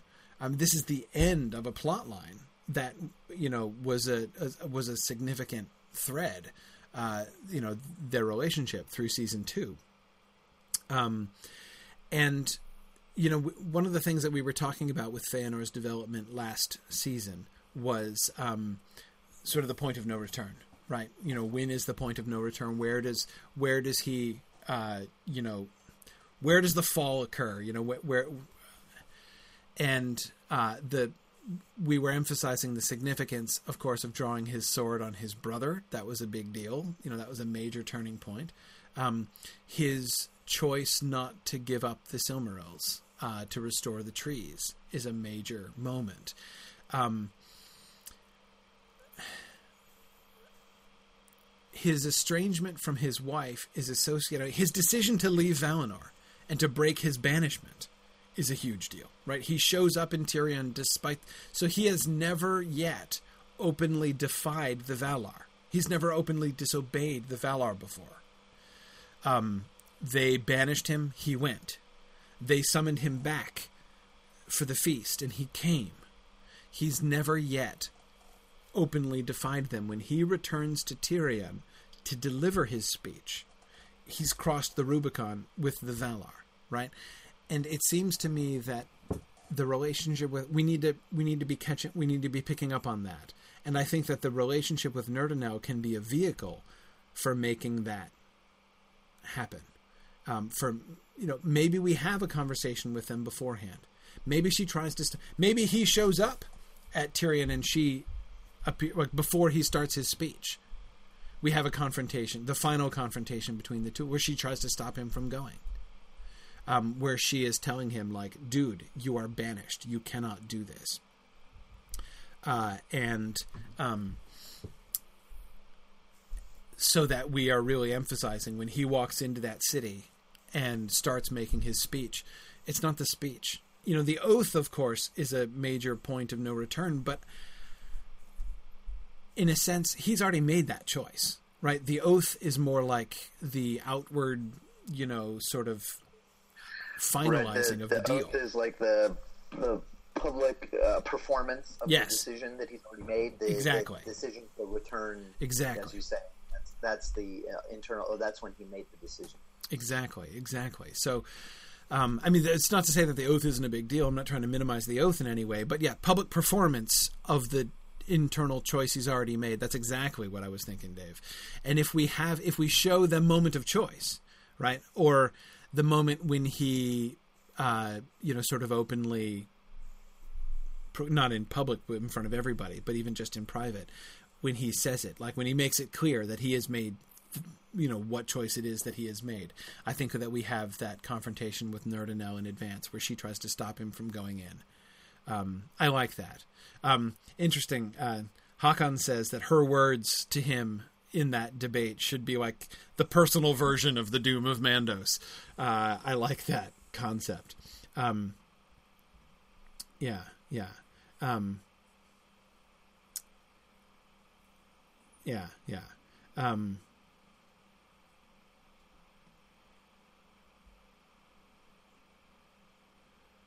yeah. Exactly. Yeah. Nick says the oath seems very premeditated. Exactly. He's already thought of the oath, right? He's planning to do it. Um, it's it's not been done yet, you know, and so that's a that's a that's a big deal. But um, but yeah, yeah. Um,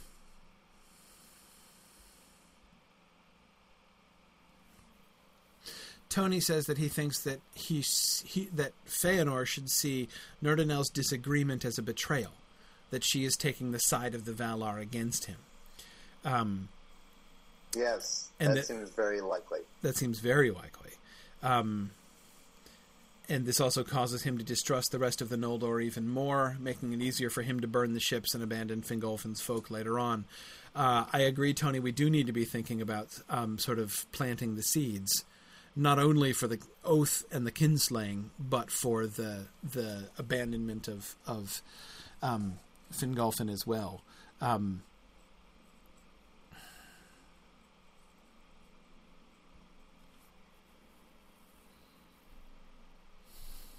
yeah.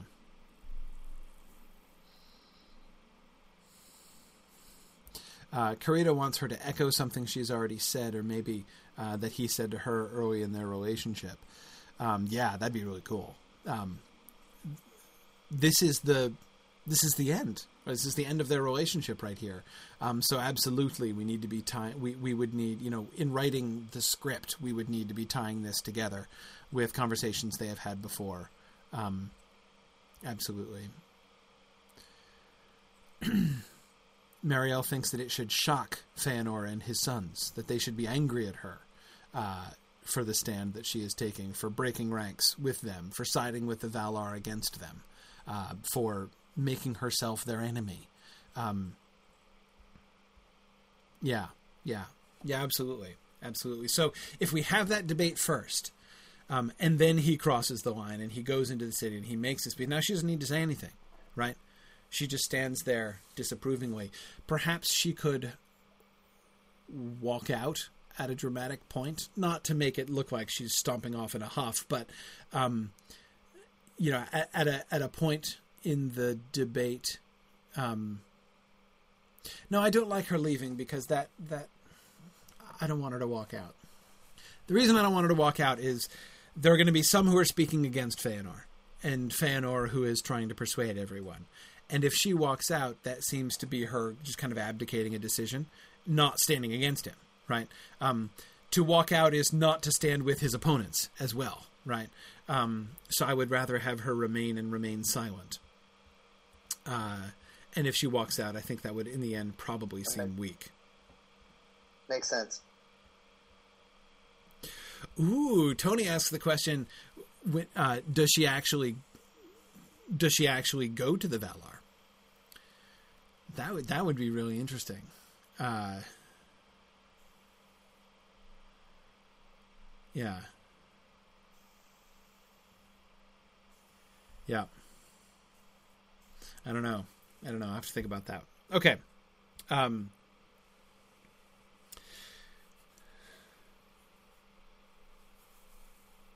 okay. Yep. Good. All right. I'm happy with Nerdanel. So, I was asking about speak people to speak at the debate, and so this I think was also a follow up from the question about Nerdanel. Are we going to get you know female voices at the debate? And the reminder of the two other females that we have, one of whom of course is uh, is there, and one of was one of my questions. What are we going to do with Galadriel? Um, and the sentiment was for Galadriel to be anti Feanor but pro Middle Earth.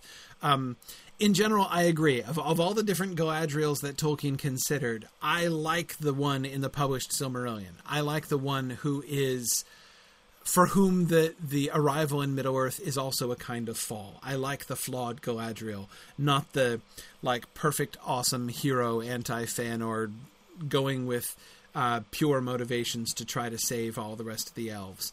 Um, I would rather her.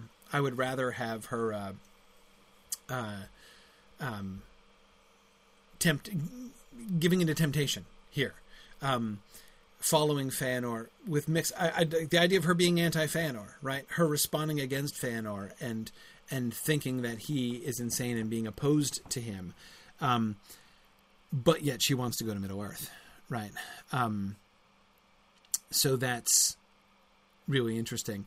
I love this point that she can serve as a voice for Finarfin's people who wind up going. Finarfin, of course, is going to remain, and many of his people will also turn back and end up staying uh, in Valinor, but not all of them will. Some of them will go. Now, of course, their his sons are also going to be going, of course, most notably. But it would be really interesting uh, if uh, you know a bunch of people are, are following um, are following Galadriel's lead. Um,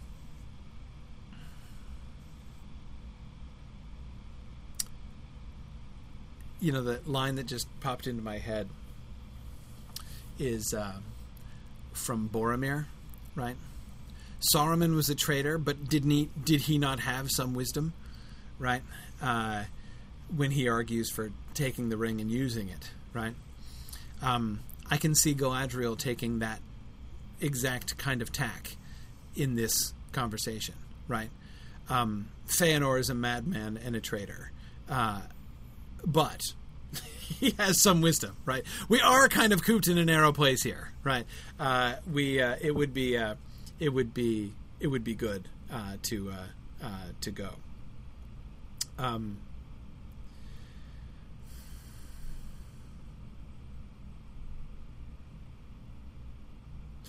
I think Phil is asking a question about Galadriel's name. Of course, she does have several names. I think we just call her Galadriel. I don't think we mess around with that right now. Um, we have enough people with enough names. Uh, and if we have somebody whose name changes, it has to be at a really significant moment, right? You know, like that, like the change from Melkor to Morgoth that we are undertaking in this season. Uh, so the other one is uh, Irimë, who wants revenge against Melkor for the death of her father Finwë. Irimë, of course, is the sister, uh, not mentioned in, this, in the Silmarillion she does not care about the Silmarils. Prior to this, she was always closest to her brother Fingolfin and was not a fan of Feanor. Um, so basically, we have Irimë. So the the sort of division, uh, and Marielle was suggesting this. We have sort of these three women representing three different reactions. Um, uh, Nerdanel not approving of the whole thing, Galadriel not approving of Feanor and his vengeance kick, but but wanting to go to Middle Earth. Irimë not caring about Middle Earth, but wanting vengeance uh, against Morgoth. Uh, I kind of like that. Um, yeah, yeah. Um, ooh, Tony suggests, oh, you know, a line from Galadriel, so, something along the lines of, uh, "We will come with you, but we will not follow you." Uh, yes, that because and that that's a major issue. Lots of people are going to be in that camp. Galadriel would speak for many in saying, "We will come with you, but we will not follow you," um, because most of them want to follow Fingolfin. Instead, remember Fingolfin has been their leader for years now, uh, as while Feanor has been in Formenos. Um, yeah, yeah, um, yeah. That's good. That's good. So, all right, let's keep going. Other voices.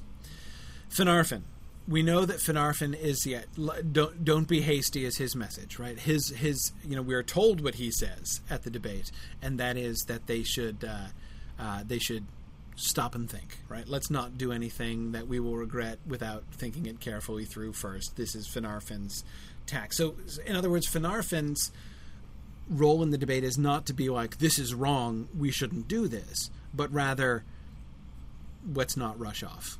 Uh, let's not let's not be hasty. Um, Fingolfin is the one that I think um, this is the thing that could be really interesting. I think that Fingolfin. Yeah, he should, be, he should be super conflicted. Super conflicted because he's the one who believes this is wrong. We shouldn't do this. Yeah. Um, Finarfin isn't the one saying this is wrong. Fingolfin is the one saying this is wrong, and yet he he's promised to follow f- where Feanor leads. Um, Right. Feanor can taunt him with that, I would think. Um, you know, little brother, you said, where I where I lead, you will follow. Um, Yeah. you know, are you are you going to be a liar as well as a coward? Um, Yeah, that's a good. i- Like that should be. Fing, Fingolfin should have a brief moment of of trying to find some way to communicate to to to his to his brother that this is a bad idea and we shouldn't do this, and Feanor should rebuke him. Yes. And then what we should see is that Fingolfin Fingolfin knows he's boxed in. yes, That he does not want to admit to being what Feanor has accused him, and so he feels that it, he feels that he has no choice but to go along with this. and he is also determined to continue being a leader to the people who are going. And of course, many of Yep. them, like you know the Galadriel camp, all make it clear that they are they want to return to Middle Earth. You know, this is a, Yeah. they, they agree with Feanor that uh, the life in Valinor isn't necessarily all that, and that they want to return, but they uh, uh, but they they're not comfortable following Feanor. Th- that basically, if Fingolfin doesn't come with them, Yep. Fingolfin would be just like abandoning them to Feanor, and he should feel that fairly keenly, right? Yeah. Um, Yeah, and that can maybe be his to. I don't know who. I mean, is Fin is Fingolfin mostly just surrounded by people who are gung ho about going, or is he going to have a few people in his entourage that when he announces we're going, uh, and he's going, that is he going to have people around him who say, "Dude, what are you doing? This is crazy." Um, assuming that he has people like that around him, I think his explanation or justification will be along these lines. It will be, it will be, I have to go because I have to watch out for our people and that sort of thing. Right. Like I think he'll, I think he'll kind of, I think he'll focus on that as his justification, as his rationalization for going, Yes. and sort of, and sort of not, and kind of, kind of ignore or skate over the fact that he's doing it just because he wants to prove something to Yes. Feanor. Yes. I think that there should be a voice that says, perhaps in private, perhaps in public, to Fingolfin, like of Fingolfin's followers, somebody saying, you know, this is a bad idea. I think it should be Turgon. Um, the reason I say that his so his his second son Turgon. We know that Fingon is not a candidate for this because Fingon and Maedhros are tight, right? So Fingon is going to want to go. Um, if anything, Fingon is going to want to try to save his friend, like morally, spiritually save his friend whom he's just heard take this terrible oath, right? Um, so Fingon is going to be really alarmed, and he's going to want to go along to try to help and you know redeem Maedhros. And of course, the fact that he ends up physically saving him, we can we can again be sowing the seeds for that, right? So his desire to save Maedhros is going to be a strong motivation for him to accompany them. So Fingolfin's eldest son, for his own reasons, very much wants to go. Turgon, however, um, Turgon eventually is going to be setting up his own little. the guy who's going to set himself up in Gondolin and refuse to allow anyone ever to leave for like the rest of time can't be somebody who has that that's not the personality profile of somebody who objects to being hemmed in a narrow place right? Uh, somebody for whom valinor was not didn't offer a wide enough scope for his talents and he needed to spread out in middle earth. Turgon doesn't seem to be a spread out kind of guy right? Uh, and what he sets up in gondolin is also the most sort of valinor centric of all of the elvish kingdoms. Even to the fact that he builds the little his you know he he constructs his little replica trees in it right? Um turgon loves tirion marie exactly and he so he I think he, of all of Feanor's, of Fingolfin's sons, is the most Valinor oriented. He's still going to go. He's going to go with his father and his brothers. Um, but I think he's the one who wants to less. So I think if it wants to least. So if we need a voice uh, f- of opposition within Fingolfin's family, I think Turgon is clearly the one. And of course, you notice how it makes it then double tragic that he wants he he's the one who least wants to go, and he's the one whose wife dies in the crossing of the Helcaraxë. So, um, yeah, yeah. And Tony, yes, Aredhel should also immediately choose to go, since she is close to the sons of Feanor, and I would think that Aredhel also. Um, we know that she has an issue with being hemmed in a narrow place, right? Um, so she should be in the Galadriel camp, basically. Um, yeah, um, yeah. Marielle was just thinking the same thing. Do we give Aredhel a voice here? I think that we can, or even if she doesn't speak, I mean, there are only so many characters that we can have speak, or it's going to be super confusing who's who and what's going on. Um, but uh, but we can at least have Aredhel clearly agreeing with and standing with. I, I, I think Galadriel is the clearest uh, indicator there, but um, yeah. Hakan suggests that Turgon isn't going to argue, but he would put in a word of caution. Yes, exactly. I don't think that he, you know, defies his father. I think that he would he would submit to Fingolfin, but uh, he would put in a word of caution and possibly um, say something in private to his father afterwards. Uh, Finrod, uh, Finrod, soon to be Felagund, uh, stands with his father. His father is Finarfin, but I don't think he wants to go. Finarfin wants to go. Um, the one who stands most closely with Finarfin is Orodreth. Um, you know, the text says that Orodreth spoke like his father, you know, the voice of reason, let's not be hasty, let's stop and think this through a little bit more before we do anything rash. That's Orodreth's line as well as Finarfin's. Finrod is keen. The rest of the sons of Finarfin are keen. Um, so, yeah, yeah. Um, but again, they're not going to totally break with their father either. So, um, hey Marie, let's have Finrod. Let's establish. We could use this as a moment to establish Finrod uh, and Turgon's friendship, right? So Finrod and Turgon both uh, urge caution, right? Again, not not speaking like exactly like Finarfin, but um, offer caution to Fingolfin and the other followers. Um, but uh, but we can see that uh, Finrod rather uh, is interested. I mean, he does he does want to go. Um, okay, okay. I don't think the sons of Feanor say much. I can't imagine they do. I mean, they're going to be just mostly deferring to their dad.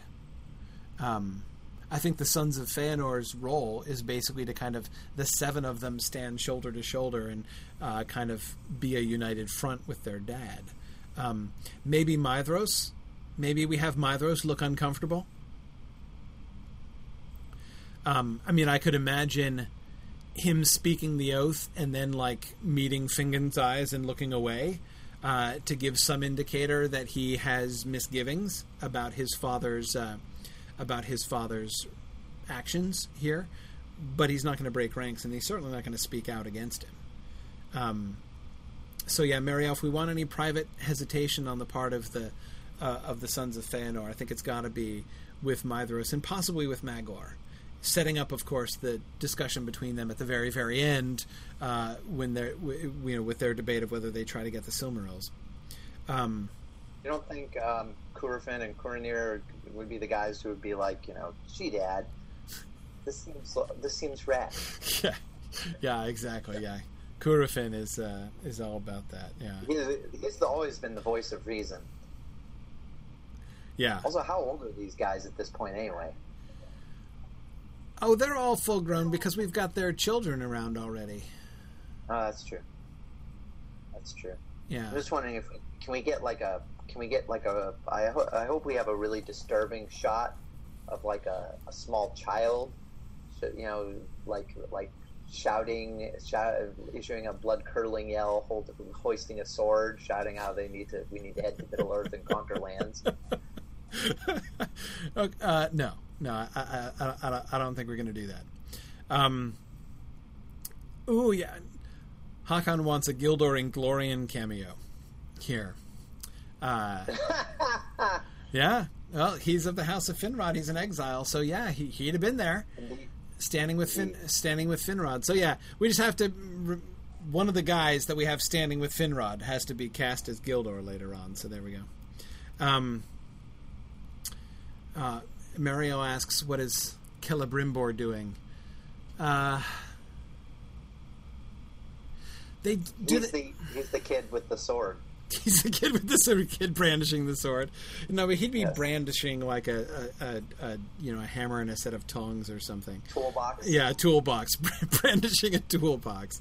Um, yeah, yeah, um, yeah. Shouting about the rich mineral deposits in Middle Earth. exactly. Right. Now, of course, and as Mario reminds, he doesn't take the oath. Right. Only the sons of Feanor takes take the oath. Um, but um, yeah, he's one of the, he's one of the people standing there shouting, "Yeah, that sounds great. You guys do that." yeah, yeah. Um, I, Yeah. I really I love the idea of people. I love the idea of there being a bunch of enablers around, um, supporting Feanor, um, egging them on, saying yes, let's go to Middle Earth. But then, like you know, well, I'm not, I'm not making this oath.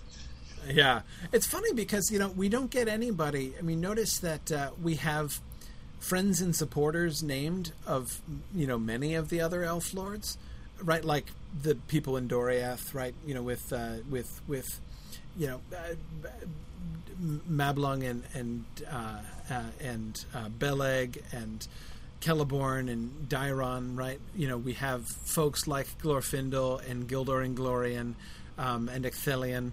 Um, Glorfindel, as Hakan points out, should also be there, of course. Um, but um, uh, but with Feanor, it's just his kids, right? His kids and his grandkids. I mean, there are other Feanorians, but uh, they're never named. We never get any other elves, you know, uh, any of their captains or or friends. Interesting. Anyway, okay. Um, I don't. Th- I, I don't think that we need other random Noldor. Um, mostly just because I think we have enough folks, and we want to focus the action on people who we're going to see again, right? I mean, we're leaving Mahtan and Rumil behind forever here in Valinor, um, so uh, I think that they don't need to don't don't need to speak. But again, folks like Glorfindel and Ecthelion, we're going to hear more from them later on, right? So, uh, meeting them would be cool. Well, this sounds good. Okay, all right. Although, although I think a, an Easter egg moment for Rumil would, would, would, would be important. right. That would be good. That would be good. Um, Every Yeah. once in a while, we got to throw a bone to the, the super fans. yeah, exactly, exactly. Uh, and Marielle, I think that's exactly right. Uh, she points out this isn't a democracy. Uh, only the the lords, that is, you know, only like the royal family speak. Uh, and I love the comparison. She says it's like in the Iliad, you know, right when only like the kings and captains uh, speak in their in the debates. Um, yeah, yeah, no, exactly. I think I, I don't think we need to have certainly like yeah, Glorfindel, Gildor, and Glorian. They're not gonna they're not gonna speak in the debate. Um, Yeah. So Feanor's not hosting a town hall meeting here no, this is not a town hall meeting. No. to get the pulse of his constituency. yeah, no, he's trying to dictate the the, the, the pulse of his constituency. Um, right. keep in mind, however, that um, we do we can't forget that this moment, this is one of the high points of Feanor's entire career. Like in the True. in the list of accomplishments of like when when Feanor makes up his resume afterwards, you know, of like things I accomplished during my life. This is one of the big deals, right? Um, not just because Incited rebellion against incited the re- successfully convinced the Noldor to rebel against the Valar. Like it's not a great thing to boast of, but it wasn't. A, it was a mighty accomplishment. Like the the power of his the power of his speech, the power of his words in being able to sway and convince everyone around him. Um, Yeah. we have to make sure to avoid um, we have to make sure to avoid having it look like everybody it would be easy if we're not careful i think to have like the fingolfin and finarfin crowd because if, if you think about the, all those characters that we just listed who are all saying things notice nobody is speaking totally on Feanor's side right? We have one person. We have we have all this long list of people who are some are in favor of this thing and some are in favor of that thing, and many of them have reservations. The total number of people we just listed who have reservations and and and speak against the plan to rebel and leave far outnumbered. The only one we have in the other camp is like Fëanor. That's it. Like it's him Yeah. against every against like the wisdom of everybody else, and he wins. Like he's got to win that debate, Yeah. and he's not going to win it logically, right? I mean, he's not going to argue everybody else into submission, and, and and everybody be like, you know, at the end of the day, I think that this is really the best idea. Clearly. Um, they have to just be moved and stirred by his, and that's going to be a trick. It's going to be a real challenge uh, to depict. Right. Right. Um, them Although getting swept away by his looking at charisma. this- looking at the slide and some of the questions posed, I think there are actually pretty obvious answers to most of these. Mhm. Um, is the oath spontaneous or pre-planned? I think it should on screen. We should not have like a scene where he's pla talking to his son, saying, "Okay, so I'm going to make this speech. Right. We're going to take it." Out. Like I think I've written I out a copy for each of you so you can memorize it. Yeah. yeah, I think to the audience, it should appear. It should have in the moment should appear spontaneous because that will be way more dramatic. But that, but it should be heavily implied that it was pre-planned based on conversations leading up to it. You know, that it, it should be based on Feanor, the kind of the discussion and the and the and the some of the debates, things with. Um, with uh, Nerdanel and stuff should should make it very clear that this is where his mind was, Right. and that the oath is just the culmination. Right. I think um, visually it's going to be way more impressive if if Feanor, especially as the, this note mentions, I think Feanor should just say the oath, and then maybe his sons agree to it or something. But I don't think it's necessary that the sons make it at this moment, since they. I think it's way more dramatic if Feanor delivers this speech on screen alone. And, and sort of, and what we see is that this it washes over the the um, the the crowds like a tide and changes Right. everyone's minds. Right. And then later, after he dies, that's when his sons will will do a recall. They will they will they will then recapitulate the oath themselves. And then this is a that will be a dramatic moment pointing back to this one. I think that's way cooler than just having the sons say it with him now and have them say it again. That is interesting. That is interesting. I was, uh, I was, I was, I was briefly imagining a scene in which he, um, he actually like dictates dictates the oath, and his sons repeat it after him, line by line, which could work really well dramatically as the oath gets more and more alarming all the way down. Like it, it starts off sounding fairly standard, and then with each new clause, it's like more alarming and like I can't believe that, and like you know people like people's eyes widening as the as the oath goes on. I think that could unroll in some really interesting ways, but. um but I like your idea, um, and I agree with uh, what Chris Graham was just saying. The original oath is passionate and spontaneous from Feanor's lips. It certainly feels that way, right? Um, Yeah, But yeah, imagine imagine sort of the drama of so Feanor makes this speech and this oath, and it can maybe im- be implied that um, other people take it afterward, but that isn't necessarily shown on screen. Imagine sort of the drama of that, and kind of, and then seeing the aftermath of what people think of it and how bad it was, and then a couple episodes later, some his sons upon his death take it upon themselves to now t- make the oath themselves. Right, you know sort of a because with that with that suggest that there there could be sort of a moment of potential relief for the audience where they're like Feanor's dead maybe things can go back to normal Right, and things right. people can be normal again you know and maybe maybe they'll maybe his sons will pull back and then his sons make the oath and you're like nope never mind it's just getting worse Well, and Um, especially rather- since we, we're setting up for that, right? Because at the burning of the Yeah. ships, Maedhros stands aside. So it looks like Yeah. the second generation, they're not unified in this, right? Maybe Maedhros is going to be the one who brings the family of Feanor back into the fold, Yeah. right? And, and, and atones for what they've done, and then he takes the oath, right?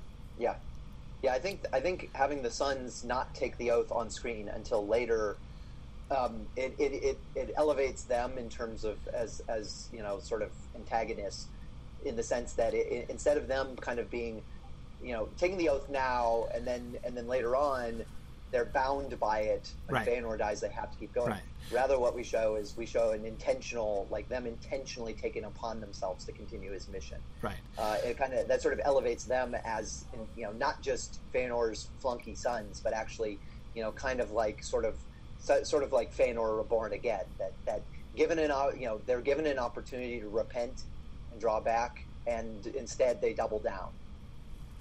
Right. Yeah, I agree. Though, of course, you add in the extra factor. They do it while Feanor is still alive, while he's dying. Yes. Right.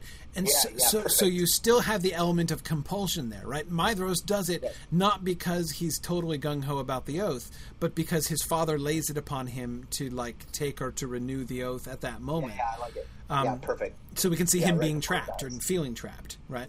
Yeah, so, yeah, that's perfect. I like that because because that that high, that uh, um, adds additional tragedy. Yes, yeah. So it's still their choice, but it's uh, but it but but but but it's still but it, it gives that sort of tragic uh, that tragic uh, tragic Yeah. element to it. Um, yeah, I I like that. We could even imply that maybe they took it also. We could even allude to the fact that others took the oath with Feanor after he uttered it, you know, at the time. Um, but we could lay the dramatic stress upon that moment when they when they renew the oath when they t- so we don't see them speaking it on screen until that moment at Feanor's death. Yeah. I like that. I like that. Cool, good. I think that's super dramatic. Yeah, yeah, that's nice. I like it. Okay.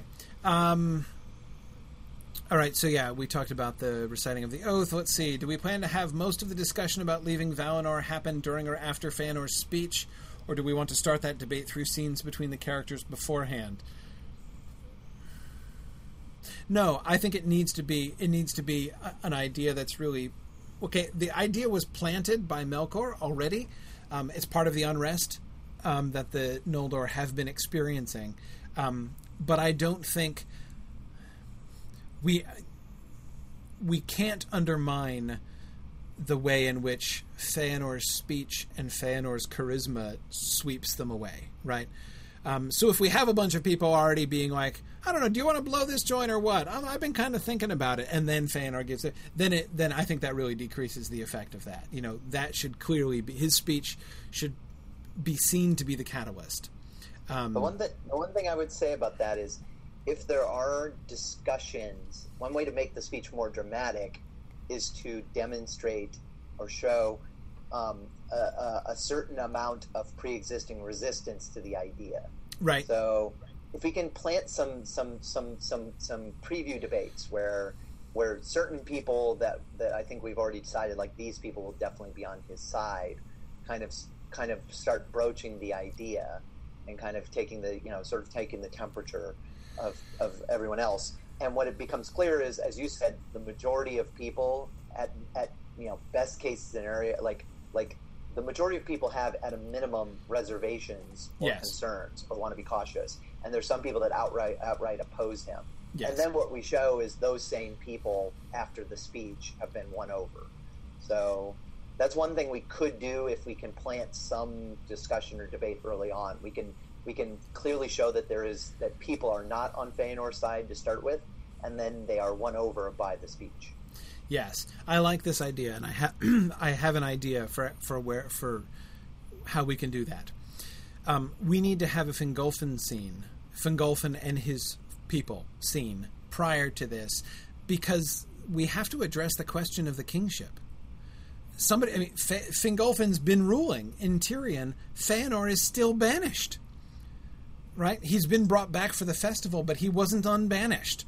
He's still Yes. ex- he's still exiled. So now that Finwë is dead, it makes a lot of sense that somebody, his sons and him, and you know, may, may, may, Finarfin should probably be there. We'll have this conversation with Fingolfin saying, "What happens now? Who's in charge? You Oh, or yeah, Feanor?" Perfect. Yeah.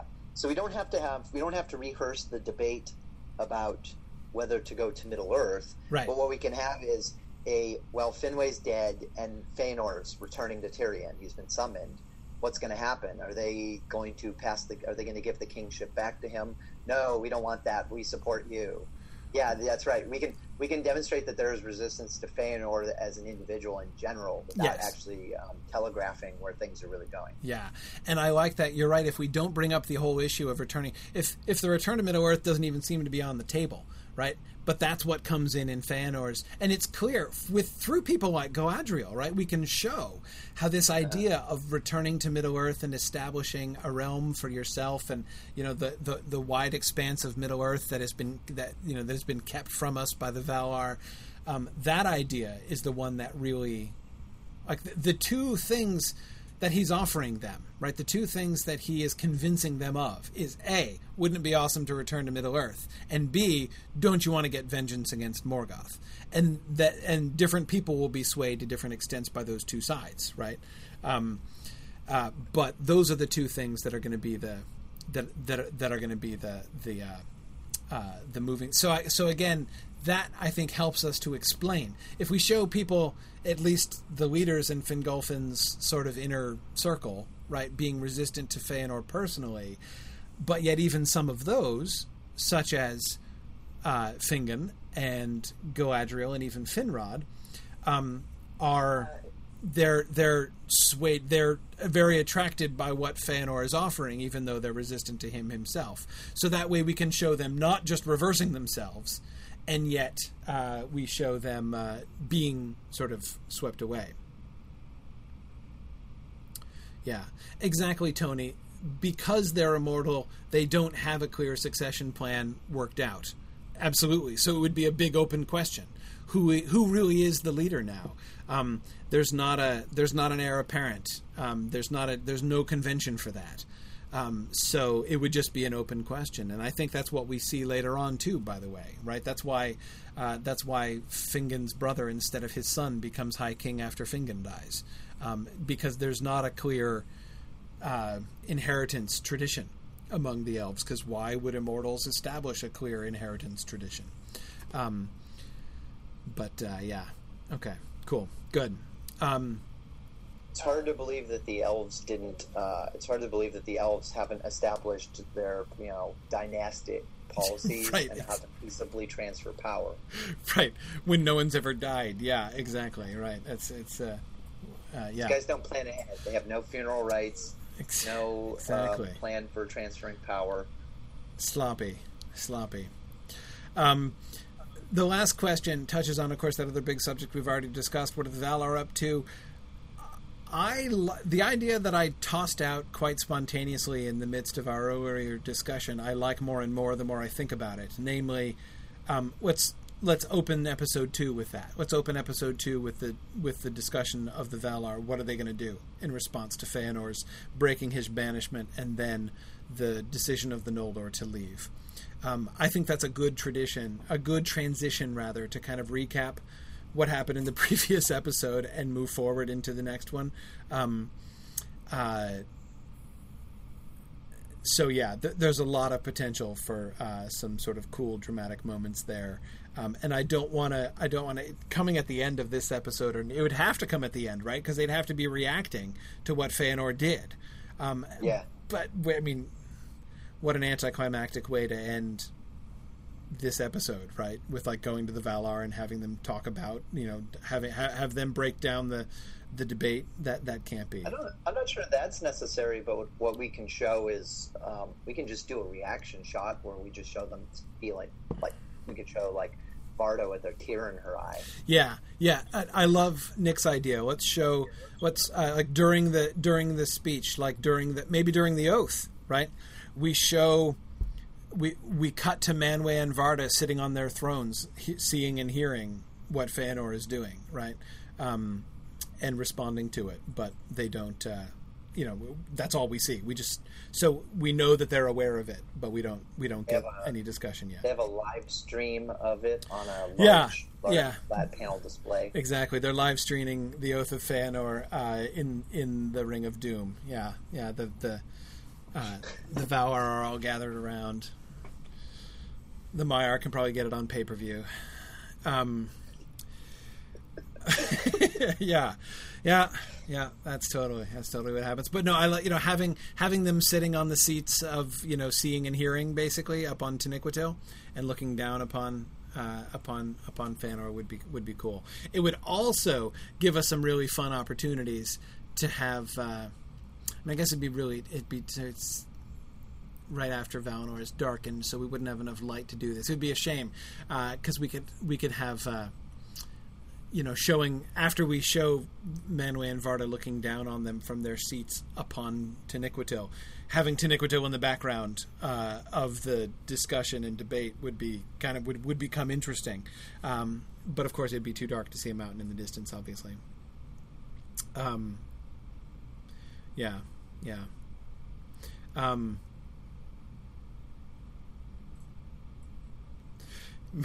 Mario points out that Varda is there. We can have as much light as we want. Right? No, but I mean atmospheric light. Like, like you're not going to have light to see to illuminate a mountain in the distance. You could, of course, Mario. We could have a light atop Taniquetil, right? Uh, where Varda is, there could be light, so you could perhaps see the shining light of Varda in the background, right up on the mountain. Um, that could be kind of cool. But okay, good. All right. Well, this comes to the end of our time, so questions for next time. Uh, we did a lot of good work today. Questions for next time. So, see episode two. We got the kinslaying, right? So, my questions: How does the crisis at the harbor fit in with the story we developed for Olwe? We had talked about killing off Olwe in the next episode. Uh, we we need to remember and to be reminding our viewers who have not seen Olwe in quite some time. Um, we need to be reminding them of the story of Olwe. Remember Olwe's calling and his decision to go over the seas, and this idea that we had of of him having some significant role to play, which is perhaps going to be thwarted by his death. Right. So uh, we got to we got to work that somehow. We we have to make sure that Olwe is not just a a high profile red shirt in uh, in the uh, if we're going to kill him off, it needs to really mean something uh, in uh, um, in the kinslaying. Who does what during the battle? How involved are our main characters? How do we want to handle this? I mean, I, I don't think we necessarily need to have a big like tactical developments uh, in the battle, but um, But but it does like who do we want to show doing what? Exactly. Who's uh, who's on screen running around murdering? People? Yes. Who's like we, we have to we kind of need to choose which of our main characters do we want to show spattered in gore right? I mean, who literally has blood on his hands? That's a question, right? I mean, it becomes a debate later on. Uh, remember the sons of Finarfin saying, "We came," saying to Thingol, "We came not, you know, red-handed uh, uh, from the slaying of our kin." Yeah, yeah. But who, who does? Who, who's involved? Who's maybe in? You know, like like you want to show a distinction between sort of a you know, uh, Curufin running around cutting down people who are fleeing, versus you know um, other other like Galadriel like like kind of in the thick of things and like you know encountering resistance and like understandably fighting back to defend her life and killing people, but reluctantly like do it do you know uh, like, right yeah, because because because this is really where we set up sort of.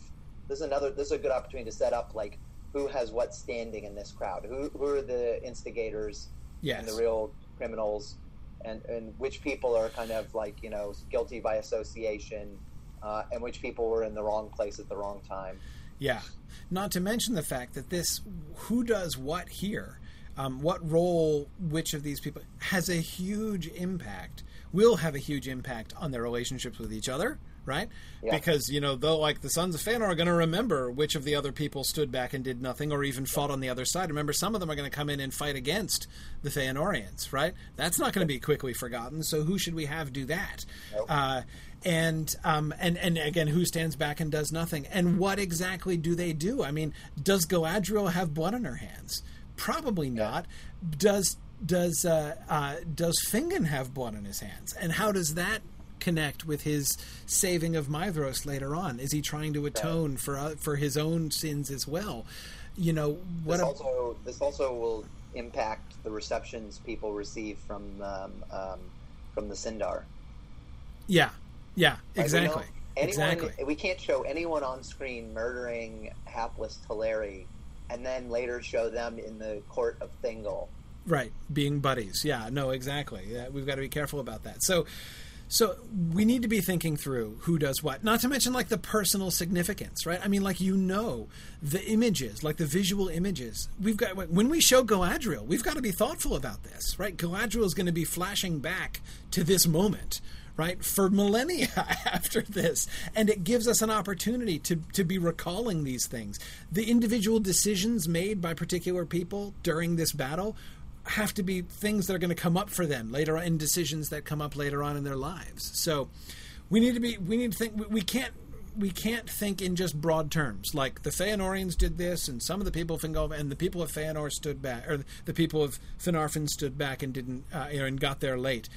we can't think in the kinds of general terms that the book gives us there. We need to be coming down much more close. And I'm much more interested in that. I think that, that the battle itself should be focused not on like the tactical ebb and flow of the combat, um, but should be focused entirely upon the actions of individuals, basically, um, because those are what's going to really what what what is going to really matter uh, later on. So, okay, and then how do we handle the reactions and non-intervention of the Valar?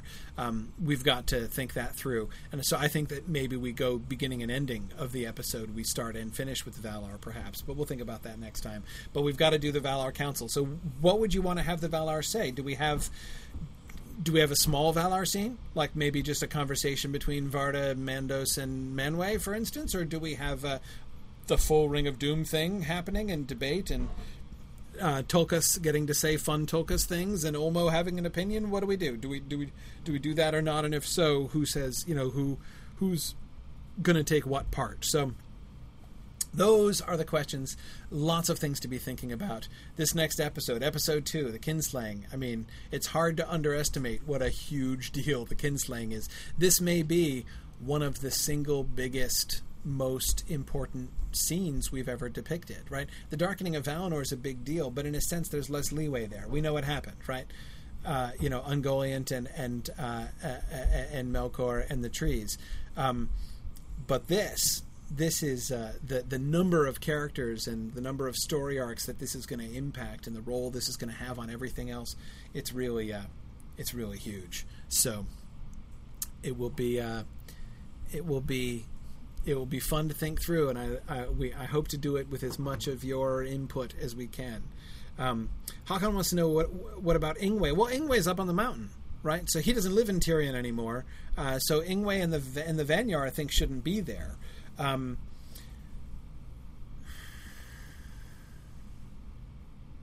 yeah, yeah. I, I think Ingwe we can leave out pretty much entirely, but yeah. Interesting. Yeah, Tony Tony Mead says that uh, the kinslaying is basically the red wedding of the Silmarillion. Uh, kind of, in a sense, yeah. Um, definitely some parallels there. Oh, who breaks Fingolfin's sword? Nick, you're absolutely right. His sword needs to be broken. Under what circumstances? Yeah, whom does Fingolfin kill? Great question, right? Uh, what is exactly his role? He's got to be fighting. I think. I think he's got to be. But anyway, all right. We'll uh,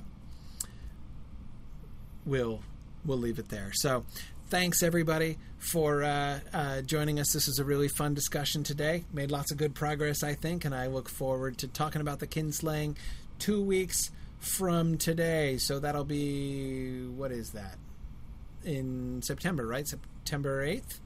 Um, so I think that's right. Yeah. Yeah. Next week first. Yeah. This is just like a brutal, brutal series of episodes to start this season. it's tough. Yeah, these are these are really. Uh, season, like, it's just like having the red wedding over and over again on Game of Thrones. Season three starts with a bang. It really does.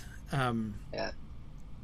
Yeah, yeah, that's pretty cool. Okay, yeah, and this I will say in advance, I might need to reschedule September eighth. Might actually be on the eighth. We might have to either put that off a week or do it a week sooner, because or probably put it off a week because uh, I've uh, I think I've got a thing on September 8th. I need to check my calendar. But anyway, very soon will be the next episode, so we'll we'll sort that out. Keep an eye on your email for notification. We won't leave you hanging. We won't. We won't. So thanks everybody for joining us, and we'll see you guys next time. Thanks for listening, and Godspeed.